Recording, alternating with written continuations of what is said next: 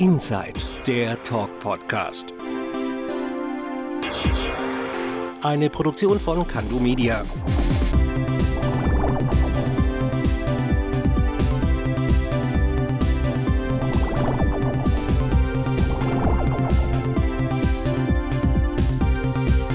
Und hier ist er, der Bo.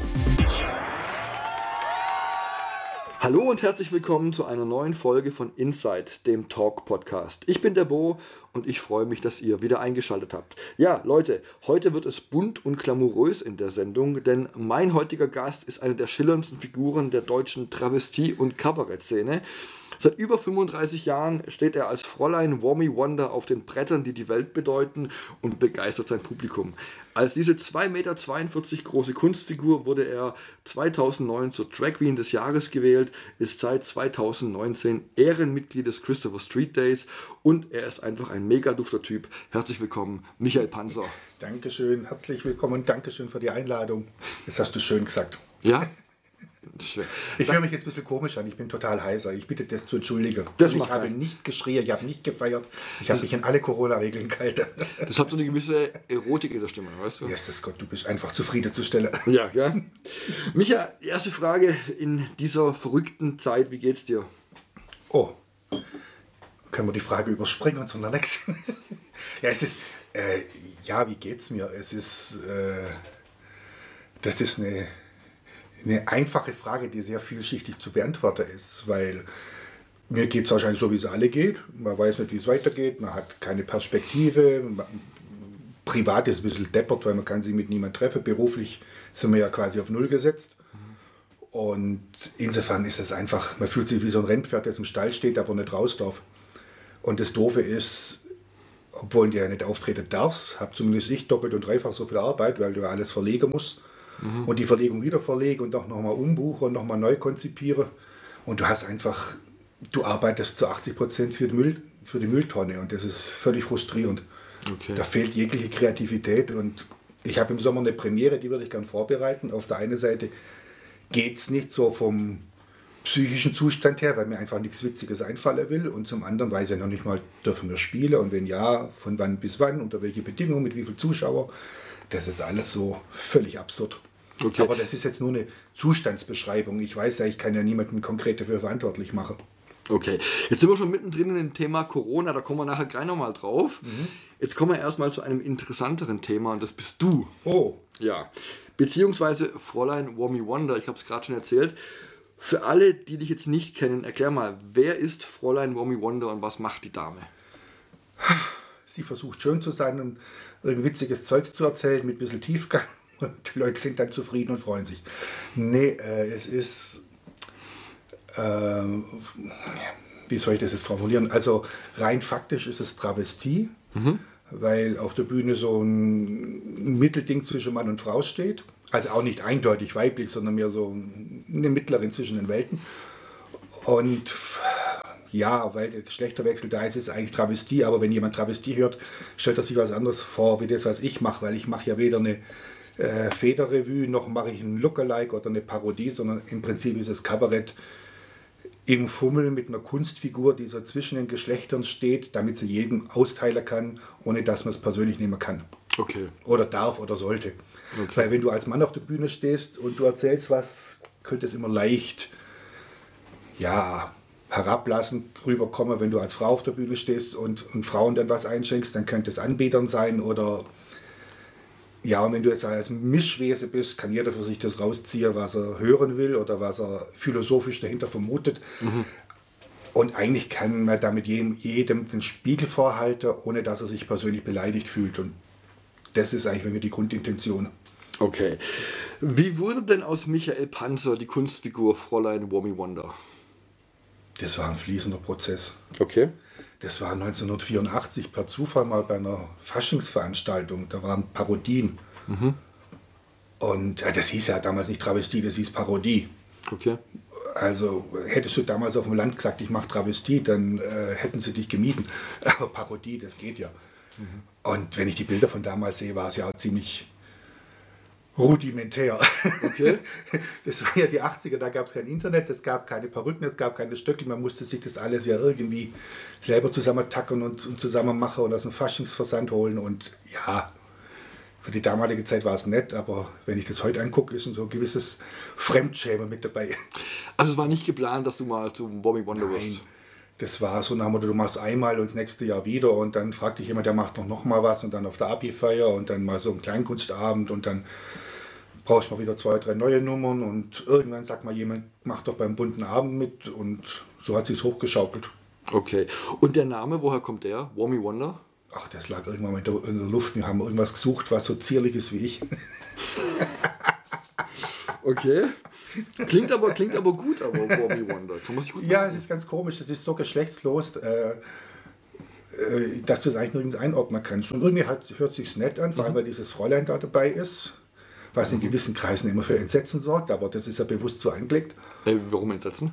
Ja, Fräulein ist ja jetzt seit 50 Jahren Ach so, okay. und dann bin ich ja quasi rückständig und würde ja dann emanzipatorische Bewegungen unterlaufen und sowas. Aber das ist es ja nicht. Ich, ich mache es ja so betont, dass es ja in sich schon wieder eine Karikatur ist. Okay. Ähm, unterscheidest du dich eigentlich charakterlich von Wommy? Ähm, bu, bu, bu, bu, bu, bu. ich bin privat zurückhaltender und schüchterner, habe aber denselben Humor. Okay. Das würde ich sagen. Aber ja, privat würde ich nicht alles sagen, äh, wozu Wommy der Schnabel aufmacht und ich würde das vielleicht auch anders formulieren. Aber das andere, eine ist ja privat, das andere ist ja Bühne. Okay. Und welchen charakterlichen Einfluss hat denn Wommy auf Michael und umgekehrt? Ah, das ist jetzt ganz interessant, weil eigentlich ist Michael ja quasi der Strippenzieher, der Wommy als Marionette vor sich herträgt. Aber andererseits hat die Figur sich so verselbstständigt, dass sie auch äh, mich ab und zu in den Zügeln hat. Okay.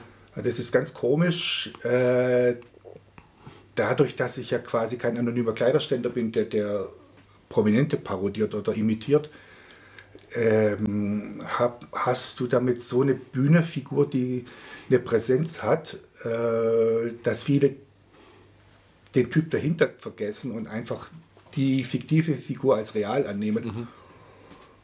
Das, ist, das, das hat mich jetzt immer schon fasziniert, wie das funktioniert hat. Okay. Muss man aber nochmal klarstellen, du rennst nicht privat in Frauenklamotten Nein, rum, um sondern Willen. nur auf der Bühne und bei Events. Ja, auf rote Teppiche oder sowas, aber sonst, und da dränge ich mich auch nicht auf. Also es ist, dafür ist der Aufwand auch zu groß. Okay. Aber jetzt nochmal, darf Wommy auf der Bühne andere Dinge aussprechen, wie du die als Michael Panzer aussprechen würdest? Ja klar, weil Wommy ja quasi zwischen den Geschlechtern steht.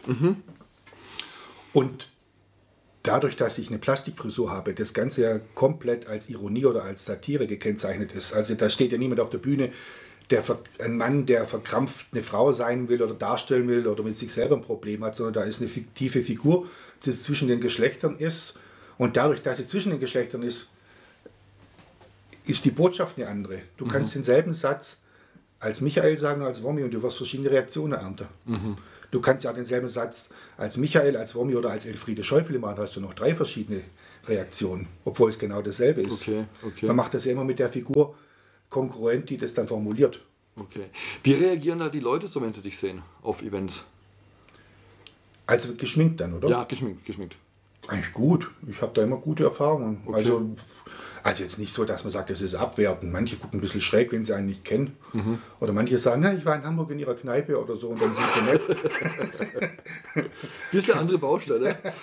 ja, ja, aber viele verwechseln das, weil sie sagen, na, groß und bunt, das kann das eine sein. Okay. Ähm, aber also richtig böse Dings habe ich nicht. Und zumal ich bin ja auch nicht aggressiv, ich bin ja kein bunter Kasten, ich bin ja nicht auf Krawall gebürstet, sondern Okay.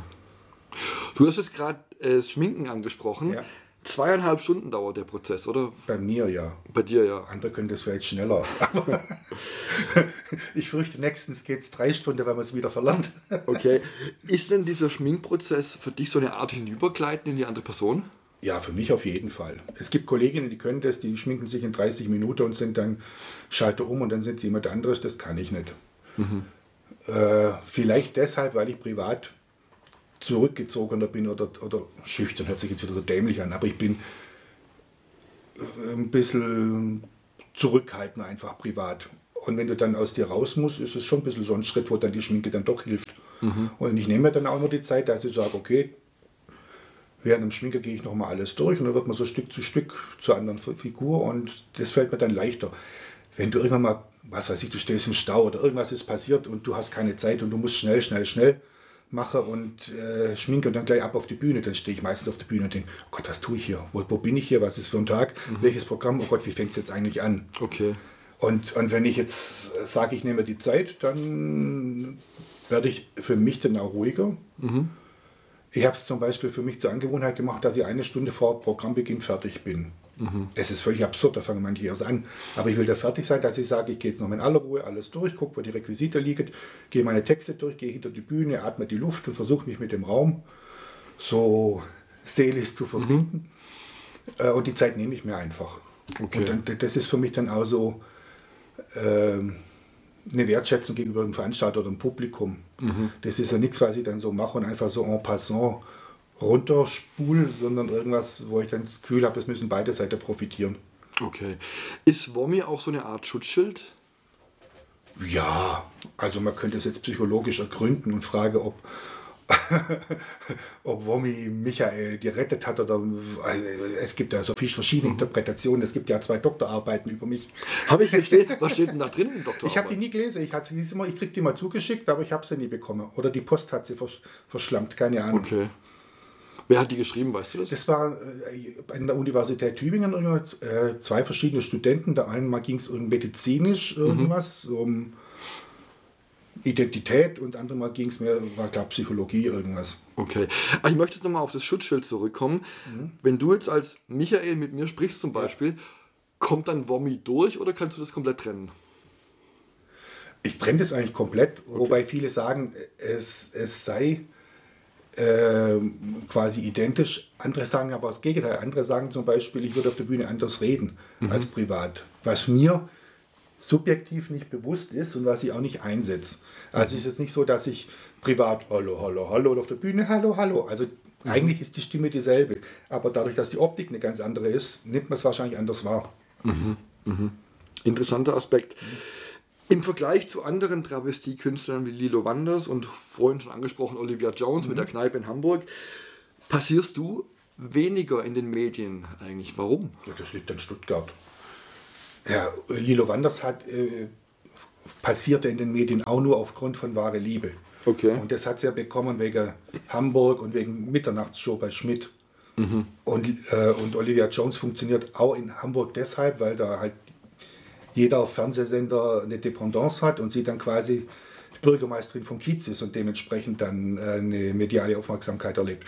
Wenn Olivia Jones in Stuttgart wäre, würde die in Hamburg niemand kennen. Das ist einfach so, hier unten ist es konservativer und ja, was, es, es, es, wir, wir bebieten ja auch nicht den Anlass. Also haben wir sowas wie die Reeperbahn? nee, haben wir nicht. Und äh, Die kleinen Seitenstraßen von Stuttgart gibt es aber. ich, ich, ich funktioniere ja in Stuttgart ganz gut oder auch medial ganz gut verglichen mit dem, was ich sonst dort lese. Aber hier ist halt Travestie eher so noch ein bisschen so, huch, was ist das? Und ich funktioniere ja auch nicht über Travestie oder eher so drüber von wegen, da ist jemand, der ist groß, der ist ein bisschen bunt, also jetzt nicht übertrieben bunt, aber ich falle halt auf. Ich falle auch als Mann auf. Ich bin 1,92 und wenn ich dann noch Frisur habe und Stöckel, dann bin ich halt größer und bei mir wird, verabredet man sich. Weil ich bin dann sowas wie ein Leuchtturm und dann guckt dann natürlich jeder an und du bist im Gespräch und wenn ich irgendwo bei einer Veranstaltung bin, weiß das am nächsten Tag eine Vielzahl an Menschen. Wäre ich privat da, würde es kaum jemand wissen. Das führt dann wieder zu der Annahme, dass viele sagen, ja, sie sind ja ständig unterwegs. Das bin ich gar nicht, aber wenn ich unterwegs bin, werde ich registriert. Okay. Und wirst du privat erkannt? Ab und zu mal. Viele sagen so an der Nase oder an der Lache. An der Nase oder an der Lache? Ja, als sein ist ein Kompliment, beim anderen bin ich mir nicht so sicher. Du hast gerade vorher gesagt, dass Womi den Humor anders abdecken kann, weil sie ein Mann in Frauenklamotten ist. Wie merkt man das? ähm, du kriegst ja momentan mit, dass diese bisschen bescheuert überzogene politische Korrektheit viele das Knick bricht. Wenn Dieter nur irgendwas sagt, wird das ja gleich auf die Goldwaage gelegt. Wenn Elisa Eckhardt was sagt, dann wird sie dementsprechend noch ausgeladen und dann wird ihr Sachen unterstellt, die sie gar nicht, garantiert nicht so gesagt hat. Und dann gibt es wieder Expertisen, die ja genau das unterstellen. Und äh, Experten, die dann genau wissen, wie Herr Nur tickt und wie Frau Eckhardt tickt und alles und das ist eigentlich lächerlich. Und witzigerweise beackere ich ja manchmal äh, so dieselben Themen. Und manchmal denke ich mir, würde ich das jetzt als Mann sagen, würden sie sagen, oh Gott, jetzt wird es aber böse. Aber da ich das als Zwischending sagen, mit so einem Lächeln, mhm. nimmt man es zur Kenntnis und entweder findet man es gut, was ich sage, oder man sagt, ich bin eine andere, habe eine andere Meinung, aber man lässt mir meine. Mhm. Also ich habe jetzt wegen meiner politisch korrekten, inkorrekten Art also noch nichts Böses erfahren, außer vielleicht mal ja, beim evangelischen Kirchentag, wo es dann völlig absurd war, weil ich da überhaupt nichts gemacht habe, außer mhm. Anspruch und Tiefgang und dann nur deshalb angefeindet wurde von diversen Extremgruppen, äh, weil dann geschminkter Mann auf der Bühne steht. Da ging es ja nicht um das, was ich gemacht habe, sondern allein Immer das ging durch, weil es ein geschminkter Mann war und das geht ja gar nicht. Das Nein. ist ja unmoralisch und sexistisch und. Schlimm, schlimm sowas. Ja, aber dann habe ich, hab ich den Leuten halt einfach gesagt, dass ich vom lieben Gott geschickt wurde, um ihre Nächstenliebe zu testen und dann hatten sie keine Argumente mehr. Sehr gut. Ja, das, das war halt, letzten Endes war es ein bisschen peinlich, weil, okay. Entschuldigung, das war vor zwei, drei Jahren, also in diesem Jahrtausend und da muss sich jemand Gedanken machen. Also wäre ich jetzt auf Krawall gebürstet gewesen und hätte dann als ultra knappes angehabt und wäre mit breitbeinig auf der Bühne gesessen und hätte dann die Männer beleidigt, dann hätte ich gesagt, okay, das passt nicht auf den ja. Kirchentag. Ja. Aber ich hatte was Bodenlanges anzüchtig und saß dran und habe artig mit Anspruch, Inhalt und Tiefgang geantwortet und auch noch zwei kleine Einlagen gemacht, wo es auch nur um Akzeptanz und Toleranz ging. Mhm. Also man kann mir nicht äh, vorwerfen, das sei sexistisch gewesen oder plump oder auf Erotik gebürstet. Okay. Und da standen dann Sachen in der Zeitung oder auf so katholischen Seiten, wo ich dachte, welche Veranstaltung waren die?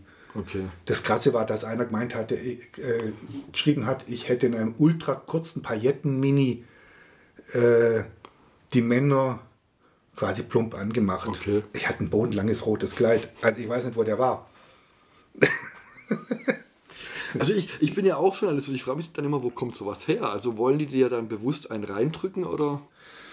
Ach, ich glaube, es ist manchmal so, man sollte sich gar nicht groß hinterfragen, weil manch, manchmal muss ein Redakteur einfach was Blödes schreiben, damit er im Gespräch bleibt. Dann, dann trifft es dich halt. Okay. Sonst hätte es einen anderen getroffen. Und manchmal ist es einfach so, irgendwas liegt in der Luft wenn du jetzt was sagst, äh, was weiß ich, einen, Witz machst über Veganer, kommt der vielleicht anders an, wie er noch fünf, vor fünf Jahren angekommen wäre. Vor fünf Jahren hätten sie drüber gelacht. Okay. Heute würden sie sagen, nee, kannst nicht bringen. Okay. Also da, da ändert sich ja die Zeit insofern. Das, was heute gilt, ist morgen schon wieder ganz anders. Okay. Ich habe jetzt gerade gesagt, äh, vorhin, seit über 35 Jahren stehst du auf der Bühne. Mhm. Woher nimmt man da immer die neuen Themen? Na, man stellt sich bei Aldi an die Kasse und hört zu. Und was hört man da so? das, was die Leute auf der Straße bewegt. Und das ist dann meistens so ehrlich, weil die sitzen ja dann abends in der Vorstellung. Okay. Also aus dem Leben? Ja. Okay. Und das Komische ist immer, ich, ich nehme immer alles auf, schreibe alles auf, tue es in eine Box. Und irgendwann mal leere ich die Box und gucke, was ich in Zusammenhang bringe. Mhm. Und irgendwie gibt es immer irgendeinen roten Faden, aber der ist vorher nie so sicher. Also ich stelle mich nicht hin und sage, oh, das nächste Programm ist zum Thema Schönheit und Alter. Mhm. Und jetzt alles auf, auf die, die Richtung gebrüstet. Nö, ich mache halt irgendwas und irgendwie merke ich, oh, das geht jetzt in die Richtung, die könnten wir jetzt mehr machen. Okay. Gibt es eigentlich deutschlandweite Unterschiede, wie Travestie wahrgenommen und empfunden wird? Mhm. Es gibt ja einen Haufen verschiedene Arten von Travestie. Okay. Das ist ja, weißt du, im Prinzip, wo grenzt sich jetzt Travestie zu Drag Queen ab? Mhm. Das ist erst als Drag Queen so quasi die bunten Paradiesvögel, die gerne Partys aufmischen und politisch unterwegs sind oder vielleicht völlig überzogen in der Darstellung, aber durchaus amüsant. Mhm. Dann hast du so jemand wie Olivia Jones, die eigentlich kein Bühnenprogramm hat, sondern als Figur wirkt, weil sie dann in Hamburg was zu sagen hat oder in puncto Toleranz unterwegs ist. Dann hast du Lilo Wanders, die als Kunstfigur moderiert. Dann hast du irgendwie viele Travestiekünstler, die sagen, oh, ich mache jetzt ein perfektes Double von Tina Turner oder irgend sowas. Die anderen sagen, naja, ich sehe aus wie X, aber ich, ich singe dann auch wie X und mache daraus und die anderen machen dann quasi mehr so die Parodieschiene. Mhm. Manche sagen so, manche sind also Partyviecher, die dann quasi im Kostüm von rechts nach links über die Bühne wuchten und dann Helene Fischer singen. Okay. Gibt es ja auch. Ich mache im Prinzip Kabarett. Also bei mhm. mir geht es um Text. Ich werde nie tanzen, ich kann mir keine zwei Schritte merken. Okay. Deswegen kannst du es nicht vergleichen. Deswegen. Äh, Ich kann nur sagen, dass ich das Glück habe, dass ich quasi in der ganzen Republik bislang funktioniert habe. Selbst in, in Bielefeld und an der Ostsee. Und da ging es dann meistens über Elfriede Schäufele, dass die so gut ankam, obwohl die ja urschwäbisch ist. Okay.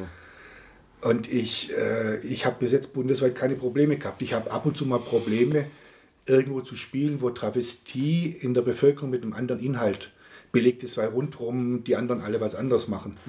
Wenn du irgendwo auftrittst, wo im Ort regelmäßig Travestie zu sehen ist, im, Punkt, äh, im Sinne einer Revue, dann stinkst du natürlich ab, wenn du nur Kabarett machst, weil dann kommen die Leute und sagen, na, ich war letztens bei denen, da war es ganz witzig und jetzt erwarten die von dir Federn und 20 Umzüge und Vollplayback und Partystimmung und Mitschunkeln und das gibt es dann halt bei mir nicht und dann, aber wer sich darauf einlässt und weiß, was ich mache oder sich informiert, da habe ich bundesweit keine Probleme. Okay. Travestie, ist es jetzt nur Männer in Frauenkleidern oder auch Frauen in Männerkleidern? Gibt es umgekehrt auch, aber da hat es keinen Reiz. Da gab es mal so zwei, drei Leute, die das äh, gemacht haben. Ich weiß jetzt, eine war mal auf Pro7 ein bisschen präsent, aber das psychologische Element funktioniert nicht. Weil äh, eigentlich ist das, warum Travestie funktioniert, also psychologisch interessantes Ding. Man geht davon aus, dass der Mann sozial höher steht und quasi äh, sich traut, sich so, also eine Frau darzustellen und damit quasi von seinem Podest runtersteigt. Das ist jetzt total absurd, aber so. Okay. Und das findet man immer so, ah nett, der traut sich was, ha, der schminkt sich und sowas. Wenn eine Frau kommt und sagt, sie zieht sich als Mann an, dann heißt hallo, äh, was bildest du dir ein, da zwei Stufen höher zu gehen?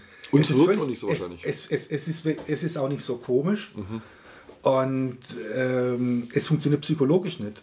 Okay. Und ich weiß aber auch nicht, ob das, ob das gut ist, dass Travestie eigentlich so funktioniert, wie es ja funktioniert, weil es ja damit ein bisschen was, ja, wie soll man sagen, Unausgeglichenes hat. es, es hat was davon, dass man sagt, ein Hörstehender macht sich zum Depp, in Anführungszeichen. Das ist jetzt alles überspitzt formuliert. Deswegen finde ich es ja auf der anderen Seite wieder gut, wenn vor allem Frauen auf Travestie abfahren, die nach dieser Theorie ja quasi die Gelackmeierten sind oder die Vorgeführten. Eigentlich könnte man jetzt böse sein und sagen, Travestie ist total sexistisch, weil ein Mann sich anmaßt, sich wie eine Frau zu gebärden oder sich zu schminken und meistens dann auch vielleicht noch besser aussieht wie die Hausfrau nebendran, weil es auch eine überzogene Darstellung ist. Eigentlich ist es ja doppelt böse. Eigentlich müssten ja Frauen kommen und sagen, nee, wir fühlen uns von euch komplett über den Tisch gezogen, verarscht oder vorgeführt. Aber Frauen kommen dann mal sagen, sie finden das immer klasse, weil sie, sie holen sich Schminktipps, sie holen sich Tipps, Stöckel, Kostüme, sonst was. Und sie finden es total klasse, dass wir quasi äh, für sie so stellvertretend so eine Vorbildfunktion übernehmen. Okay. Die verbrüdern sich oder verschwestern sich mit uns eher, als dass sie uns hassen würden, wie sie es eigentlich müssten, wenn die Theorie dann wirklich so stimmt. Also es ist ein total komplexes Thema.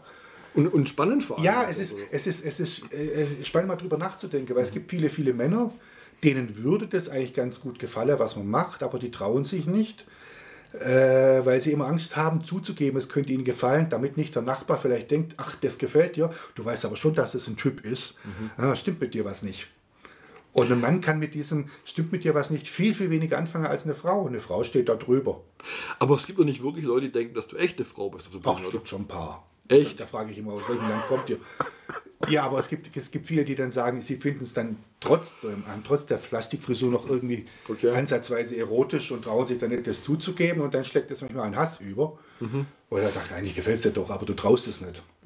Und das Witzige ist, dass Frauen deshalb keine Probleme damit haben, weil sie ihr ganzes Leben lang aufgewachsen sind, dass sie quasi niederer stehen als der Mann. Das ist natürlich falsch, aber Ja, so, ja. so wirst du erzogen. Und dadurch erkämpfst du dir deinen Platz. Dadurch äh, guckst du, wo du bleibst im Leben. Dadurch hinterfragst du dich und dadurch bist du von klein auf getrimmt, äh, hinter die Kulisse zu schauen. Und dann, dann kommen die mit Travestie klar, weil sie dann kapieren, dass das nur ein Vexierspiel ist. Und Männer werden da zum ersten Mal mit Sachen konfrontiert, die sie sich ihr Leben lang noch sie, also mit Fragen konfrontiert, die sie sich noch nie gestellt haben. Die Männer sind nicht gewohnt, sich zu hinterfragen. Aber was mich mal interessieren würde, ich habe es gerade gesagt, Ehrenmitglied von Christopher Street Day. Bei dir in der Show sind ja auch viele schwule Pärchen, aber weniger lesbische Pärchen, oder? Nee, das stimmt überhaupt nicht. Nicht? Nein, bei mir sind, sind, sind viele Frauenpärchen. Gott sei Okay. Dank wird auch regelmäßig auf lesbische Hochzeiten engagiert. Okay. Und das finde ich total klasse, weil besonders in dieser Szene da auch so ein gewisser Prozentsatz von, von Frauen dann mit Travestie gar nichts anfangen können und schon vom Konzept her alles so schlimm finden, weil das sind ja Männer mhm. und dann auch noch oh, Männer, die vielleicht noch auf Männer abfahren, das ist ja dann doppelt pervers und dann stellen sie uns auch noch da. Mhm. Also so sehr dreifach. Okay. Das ist ja schon dreifach negativ, aber das ist ein kleiner Prozentsatz. Mhm. Es, gibt, es gibt irgendwie äh, witzigerweise in, äh, in der Szene bei Frauen äh, prozentual mehr, die dann quasi alles Männliche ablehnen, als es bei Schwulen quasi die Fraktion gibt, die alles Weibliche ablehnen. Okay. Ist aber auch wieder psychologisch begründet, weil Frauen erfahren ja von Männern mehr Demütigung im Alltag als umgekehrt. Ja, ja. Also es ist, es ist psychologisch komplett spannend, das Ganze. Das stimmt, ja. Und immer wenn du das Gefühl hast, du hast eins verstanden, da kommen wieder zwei neue Fragen. Ja, das stimmt, das stimmt. Ähm, aber ich mache ja nichts Böses. Ich bin ja nicht auf Krawall gebürstet. Aber ich freue mich dann, ich freue mich grundsätzlich, wenn ich irgendwie engagiert bin. Ich freue mhm. mich, wenn ich bei einer Männerhochzeit engagiert bin, weil das hat was von, wow, beide sind mhm. angekommen. Mhm. Aber bei so Frauenhochzeit, da finde ich es fast noch schöner, weil ich das Gefühl habe, oh, es ist noch mal eine Stufe mehr an mhm. Toleranz erreicht. Mhm. Okay. Toleranz ist ein gutes Stichwort. Ähm, gehen wir mal ein paar Jährchen in der Zeit zurück. Du bist auf der Schwäbischen Alb geboren und aufgewachsen. Mhm. Nein. Was? Nicht? Nein. Das okay. sage ich immer nur, weil es Pluspunkte gibt. Ach so, wo bist du dann? Ja, es, ist jetzt, es wird aber wieder kompliziert. Das okay. ist in Riedlingen und Riedlingen ist eigentlich Oberland. Okay. Und die Alp fängt eigentlich erst in Zwiefalten an. Das ist elf Kilometer weiter. Oh, dann ist es gefährlich. Aber, aber, aber, aber. Wir waren irgendwann mal 1700 noch mal was, eine gewisse Zeit vor der österreichischen Stadt. Und damals gab es eine Definition, dass die Alp an der Donau anfängt. Und weil die Donau quasi durch Riedlingen durchgeht, wäre dann quasi der nördliche Teil von Riedlingen-Alb und der südliche dann Oberland. Okay. mittlerweile ist es so, dass es rein noch das, nur das Oberland ist und dass die Alp später anfängt. Aber wenn du zu jemandem sagst auf der Bühne, ich komme vom Oberland, sagt er, ja, interessant. Wenn ich sage, ich komme von der Alp, ach du Armes. Okay. es gibt immer so Pluspunkte, deswegen sage ich halt Alp. Okay, gut. Ähm, aber du hast katholische Theologie studiert. Auf Lehramt. Auf Lehramt und Germanistik auch auf Lehramt. Ja. Mhm. Hast aber und hast mit Staatsexamen abgeschlossen? Ja. Aber warst nie tätig als Lehrer? Nein. Warum nicht? Weil ich null Autorität habe. Okay. Ja, als Wommi vielleicht schon. Ja, eben, aber das kannst du ja nicht vor der Klasse zelebrieren. War doch mal spannend, oder nicht? Ja, es war schon während dem Studium, wo ich gedacht habe, also ich stand dann immer weniger hinter, dem, was die katholische Kirche so von sich gibt. Mhm. Den Grundgedanken fand ich klasse, aber das, was man daraus gemacht hat, hm, da hätte ich so meine Bedenken gehabt. Und ich habe zu der Zeit studiert, als dann noch diese dämliche Rechtschreibreform anfing und wo ich dann das Gefühl habe, die machen mir die ganze Sprache kaputt. Okay. Und dann dachte ich, okay, du stehst bei beiden Fächern nicht so dahinter und die Autorität hast auch nicht. Also so gesehen, und dann war ja Womi dann noch so ein, so ein Hintertürchen, wo ich gesagt habe, ich probiere es einfach mal und dann schauen wir mal. Okay. Ich kann ja immer noch zurück, theoretisch. Du hast, glaube ich, mal gesagt, du bist auch ziemlich, ähm, wie sagt man denn, traditionell aufgewachsen. Mhm. Dein Vater war gleich Bestatter. Mhm. Was sagen denn die Eltern, wenn dann der Junge sagt irgendwie so, hey, ich stehe mit Frauen auf der Bühne? Das hat der Junge nie gesagt. Es ging ja, es ging ja nur mit, mit Parodien los. Und Aber Sie haben es ja mal gemerkt irgendwann. Ja, das war. das gehört zu den Punkten, die ich am besten verdrängt habe. Okay. Ja, ja, sagen wir, es war ja nie offenes Thema. Ich habe nie gesagt, so, das mache ich jetzt, sondern okay. ich habe ja studiert und sie hatten immer noch den Funke Hoffnung, dass da ein Lehrer kommt. Nachdem der erste Funke Hoffnung, es könnte ein Pfarrer war, dann nichts, nichts geworden ist. Aber ähm, es war ja nie ausgesprochene Luft und auch nie so ein Plan. Das mhm. hat sich ergeben und irgendwann einmal war es ihnen dann klar und sie fanden es auch nicht schlecht, weil ich habe ja was Nettes gemacht. Die war ja nicht auf Krawall gebürstet und in der Zeitung stand ja mehrheitlich was Nettes und wenn man dann in der Metzgerei mal 50 Gramm Wurst extra kriegt. wir, haben, okay. wir haben ja immer so im Fernsehen gesehen, dann ist ja dann irgendwie, dann mhm. ist ja in Ordnung. Ich glaube, es wäre für meine Eltern schwieriger gewesen, wenn ich so eine Krawallschachtel gewesen wäre. Mhm. Okay, okay. Was ich auch noch spannend finde, du bist im selben Ort geboren und sogar im selben Krankenhaus wie Fußballer Mario Gomez. Ja. Uh. Ein paar Jahre früher. Ein paar Jahre früher. Als der geboren wurde, kam ich in die Pubertät. Okay, kennt ihr euch? Nein, also nicht bewusst, keine okay. Ahnung. Aber das ist ja wieder, das, das, das total interessant ist, ich wusste das gar nicht. Ich okay. habe das erfahren über Wer wird Millionär, da war das nämlich meine Frage. Okay. Und da kam dann irgendwie, welcher Fußballspieler kommt aus dem oberschwäbischen Riedlingen? Und ich dachte, was? Wusste ich alles nicht. Und habe ich meinen Vater angerufen und gesagt, ah ja, das ist Mario, das ist einer von uns. Er ist aber gar nicht aus Riedlingen, er kommt aus Unlingen. Okay. Und Riedlingen und Unlingen ist ungefähr so wie Köln und Düsseldorf. Oh, okay. Also, man hat nichts gegeneinander, aber man macht sich immer gegenseitig ein bisschen so. Und als er dann quasi als Fußballer bekannt wurde, war es einer von uns. Als er dann aber seine Villa gebaut hat und einen Zaun drumherum und ein bisschen Bäume drumherum, dass man da einzieht, dann war es wieder ein Unlinger. Okay, super. Toll. Ich muss noch mal auf dein Bühnenoutfit zurückkommen. Ja, Ich habe es vorhin gesagt, 2,42 Meter als Wommy Wonder bist du groß, Oberkante. Oberkante, inklusive diverser Kopfbedeckungen. Ja, Perücken, die aus Isomatte bestehen. Du hattest früher aber am Anfang, glaube ich, andere Perücken, ne? früher, also dieser Echthaarersatz. Ja, ja, Genau, warum hat sich das denn geändert? 99. Ähm, es kam immer wieder ähm, so als Reaktion von vor allem von Männern, dass sie gesagt haben, äh, ja, ich weiß nicht, ob ich da lachen kann, das ist ein Mann, der will eine Frau sein und ah, das ist ein psychologisches Problem, da lacht man nicht drüber. Und dann dachte ich, ich muss irgendwas finden, das klar ist, es ist eine Satire. Und äh, dann hatte ich auch noch das Problem, ich bin zu blöd, um eine Frisur zu bürsten. Und wir hatten nicht genug Friseure in der näheren Umgebung, dass ich sagen konnte, ich konnte jeden Abend jemanden in die Garderobe schicken und sagen, komm, mach die mal schnell. Okay. Äh, und dann hatte ich das Gefühl, was könnte man jetzt mal machen? Habe ich mit Pappmaché experimentiert. Das war schrecklich, weil wenn du schwitzt, das zerfällt ja alles. Dann kam jemand und meinte, er könnte mir sowas mal machen aus äh, Styropor. Das willst du aber nicht, das quietscht du mal. Uah, nee, geht gar nicht. Außerdem kann es nicht färben und kann gar nichts. Und dann hat jemand versucht, das aus irgend so Teil zu machen, eine Mischung zwischen Pappmaché und dem, wo man in der Gärtnerei immer die Blume reinsteckt, diese grüne Dinger da. Und die hatte ich dann sogar auf der Bühne auf einer Parodie auf, äh, auf ein Volksmusikduo. Okay. Wir waren Albino und Ramona Bauer. Und, und ich hatte so die Lia Wör Gedächtnisfrisur. Okay. Und die war ja quasi betoniert und da war es als Gag ganz gut. Mhm. Aber die war völlig steif und dann hat sie Risse bekommen und gar, gar nichts. Und dann habe ich mal einen Künstler kennengelernt, der gerade so mit so Isomatten rumexperimentiert hat und der hat mir dann für ein Programm äh, ein paar gemacht. Und das Seltsame war, dass zu Beginn alle dagegen waren. Ah, das ist ja doof, das sieht ganz komisch aus und äh, so künstlich und uh, wir wollen echter Frisur. Und die Zeitung hat nur blöd geschrieben, so nach dem Motto Ausverkauf des Genres und man würde äh, die eigene Leute verraten und, so- und sonst was. Und heute kupfern sie es alle ab. Okay. Ähm, kommt man sich eigentlich mit 2,42 Meter dann überlegen vor den anderen Menschen? Nein, das ist ganz schrecklich, weil äh, durch diese Figur strahle ich eine Autorität aus, die ich gar nicht habe. Okay. Das heißt, auf der einen Seite ist es gut, weil es einem dann bestimmte Sachen vom Hals hält, auf der anderen Seite ist es ein bisschen doof, weil wenn du reinkommst und du bist wuchtig, dann musst du dich auch so benehmen, dass, dass die Leute nicht merken, es ist mehr Fassade und im Prinzip ist es ganz anders, weil dann, dann wirst du ja schnell zum Opfer. Das heißt, ich muss bei solchen Sachen dann immer die Balance halten zwischen dem äh, Außenwirkung und dem, wie ich von innen raus eigentlich bin und so, dass das Ganze so eine Balance kriegt, dass es nicht für mich peinlich oder geschäftsschädigend ist. Okay. Und deine Outfits machst du die selber? Nee, die ersten 300 habe ich selber gemacht.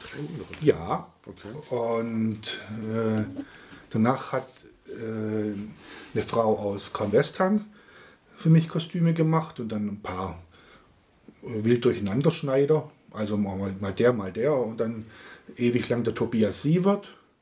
Der macht da heute noch äh, meine Sachen und ab und zu mal auch eine Kollegin oder so, Lalo Madrid aus Essen oder Betty Hart aus Stuttgart und so. Die, wir setzen uns ab und zu zum Kaffee zusammen und sagen, jetzt brauchen wir was und jetzt gucken wir, was wir machen können. Okay. So. Okay. Ich höre immer wieder, dass viele Frauen spaßeshalber sagen, Mensch, Wommi hat so eine grandiose Oberweite. Ja, das ist ja kein Problem. Was ist denn da drin? Verrat uns mal das Geheimnis. Ich dachte, du sagst jetzt, die Leute, die Frauen sagen immer, die hat so schöne Beine, jetzt kommst du mit der Oberweite. Das ist ja noch gekommen. Ja, das Problem. Oh, ich muss jetzt, ich muss jetzt was gestehen. Also ich habe ja nichts, ich habe da. Ja, was soll ich drin habe? Irgendwelche Schälchen, wo dann, die sind gefüllt mit Aquariumfilterwatte. Okay. Weil die ist stabil und die kann man dann irgendwie bei 60 Grad waschen. Wie kommt man auf sowas? Ja, du, du versuchst halt erstmal mit anderen Sachen und das fängt dann nach vier Wochen an, irgendwie lebendig zu werden und dann Okay. mit Aquariumfilterwatte dachte ich, ist es so das Beste.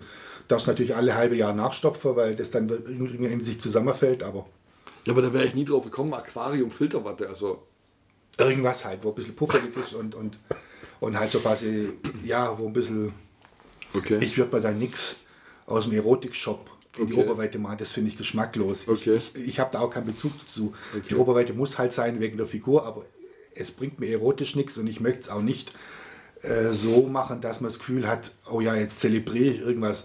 Ich habe keine überbordende Oberweite, damit ich jetzt jemanden gefügig mache. Mhm. Das will ich nicht. Das ist einfach nur, muss sein. Und ich hatte 2001, hatte ich mir eine Brustvergrößerung gegönnt, also mit mehr Füllwatte, äh, weil ich dann das Gefühl habe, es muss zum Rest wieder passen. Und ich, ich hatte dann nicht mehr die Taille von früher und dann dachte ich, bevor es dann aussieht wie, Und welche Größe hat Wommi? Oh, das darf ich gar nicht sagen, das gibt es in keinem Shop. Ist doch egal, sag mal. 125 Doppel-F. ja, ich habe ein breites Kreuz, das macht die 125 aus. Okay, krass. Aber du weißt als Mann gar nicht, was die 125 bedeutet, oder? Umfang. Was für ein Umfang? Unterbrust. Ja, wow. Hallo? Du bist der Erste, der das weiß. Ja, äh, man muss sich ja informieren auch, oder? Also, Ja. So.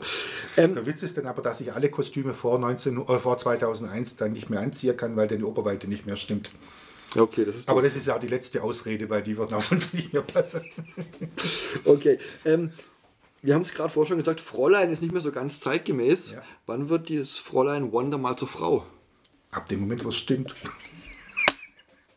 Nein, es ist ja, es ist- ja völlig widersinnig, weil Romy erzählt ja auf der Bühne öfters mal von irgendwelchen kurzen Liebschaften. Okay. Also es schließt sich ja aus, das ist ja eigentlich nur so ein groteskes Element, wo man sagt, man kann satirisch sehen oder so dieses jetzt erst recht. Also ernst nehmen darf man es nicht. Okay, alles klar. Kommen wir jetzt mal von Wommi zum Privatmann Michael Panzer. Wie lebt er denn so? Er lebt nicht, er existiert im Schatten. Oh, okay. Nein, es ist, es ist ganz komisch, äh, dass sich da vieles in eine Richtung entwickelt hat, die gar nicht beabsichtigt war. Okay. Äh, kam aber so, weil äh, früher war ich mehr unterwegs, abends mit Kumpels und so. Aber wenn du dann öfters auf, äh, unterwegs bist, auf äh, Theatertour, dann sieht sich ein bisschen aus im Privatleben. Weil die meisten, die ich kenne, haben unter der Woche keine Zeit, aber am Wochenende machen sie dann Party und da bin ich auf der Bühne. Das heißt, es verschiebt sich alles. Wenn die feiern, muss ich arbeiten. Wenn ich frei habe, sind die auf der Arbeit. Also verschiebt sich dein äh, Freundes- oder Bekanntenkreis, mit dem du was machst, auf Künstler oder auch Selbstständige, die dann auch flexibel sind. Und dadurch ist es dann eigentlich so, dass du sagst, wenn du irgendwo spielst und du weißt, du kennst ein paar Leute, dann trifft man sich hinterher noch in der Kneipe oder einen Tag vorher, je, je nachdem, wenn man anreist. Aber so dieser enge Freundeskreis, den ich früher hatte, mit dem ich im Kino war oder im Theater, der beschränkt sich jetzt auf virtuell oder auf Anruf oder zweimal im Jahr. Okay. Wir mögen uns trotzdem, nur wir verlieren uns nicht aus der Auge, aber dieser intensive Kontakt ist nicht. Okay. Und weil ich das ganze Zeug alles selber mache, ist es extrem viel Arbeit. Also an Tage, wo ich abends Auftritt habe, bin ich quasi ab 14 Uhr nicht mehr in der Wohnung. Das heißt, alles, was es zu tun gibt, muss ich davor machen. Oder in Nachtschicht. Oder an Tagen, wo ich keinen Auftritt habe. Also ich habe einen, mindestens einen 10-Stunden-Tag im Büro. Mindestens. Okay. Das heißt, du gehst auch, selbst wenn es mal wieder erlaubt ist, nicht jeden Abend in die Stadt, sondern du hast einfach genug Arbeit. Und ich wusste dann einfach nicht genau, es hat sich so ergeben und man ist reingerutscht. Ich habe versucht, die Arbeit zu delegieren und bin ein paar Mal ziemlich böse angegangen. Und dann machst du halt als Ergebnis, suchst du nicht ewig, ob du wieder jemanden findest, der das vielleicht macht oder vielleicht auch nicht, sondern sagst, ach Gott, mach ich es halt selber. Bevor mir jemand das Ganze ruiniert, mach ich es halt selber. Und dann kommt hier noch was drauf und hier noch was drauf. Das wird doch bei dir auch nicht anders Ja, sein. ich mache auch alles selber. Du bist ja auch niemand, wo dann sagt, ich habe von 8 Uhr bis 16 Uhr und danach habe ich frei. ja. Viel nachts auch. Ja. Ja. Ähm, man kann ja sagen, du wohnst in Stuttgart. Im Speckgürtel. Im Speckgürtel, okay, gut, okay. Was gefällt dir an Stuttgart und was gefällt dir eher weniger an Stuttgart? Oh, das ist, eigentlich gefällt mir in Stuttgart alles, sonst wäre ich schon weg. Okay. Ich, ich mag den Menschenschlag, ich mag die Stadt. Ich finde, der Schwabe an sich ist viel befreiter und offener und humorvoller, als man es ihm immer unterstellt. Und er liebt es auch, wenn man ihn auf seine Schwäche hinweist, wenn es nett gemacht ist. Er mag nicht gemaßregelt werden und er mag nicht, wenn man sich über lustig macht, in dem Sinn, dass man sich herablassend äußert. Aber er mag es, wenn man sich über ihn lustig macht, wenn man genau weiß, der sitzt im selben Boot. Okay. Da, da ist der Schwabe völlig offen. Was ich, was ich nicht mag, ich, ich finde momentan, was ich ganz schlimm finde, ist halt so die politische Ebene gerade, wo ich das Gefühl habe, es läuft so viel aus dem Ruder, dass die Bevölkerung eher gespalten wird. Okay. Und dass also diese, dieses dieses Einheitliche fehlt mir gerade. Mhm. Es gibt kein, keine Diskussion mehr, es gibt kein, äh, das gefällt mir zwar nicht, aber der soll machen, sondern es geht nur noch so, das ist nicht in Ordnung, das muss verboten werden und ah, wenn jetzt dann jemand doch, dann muss man dagegen prozessieren oder man muss sich öffentlich darüber echauffieren und okay.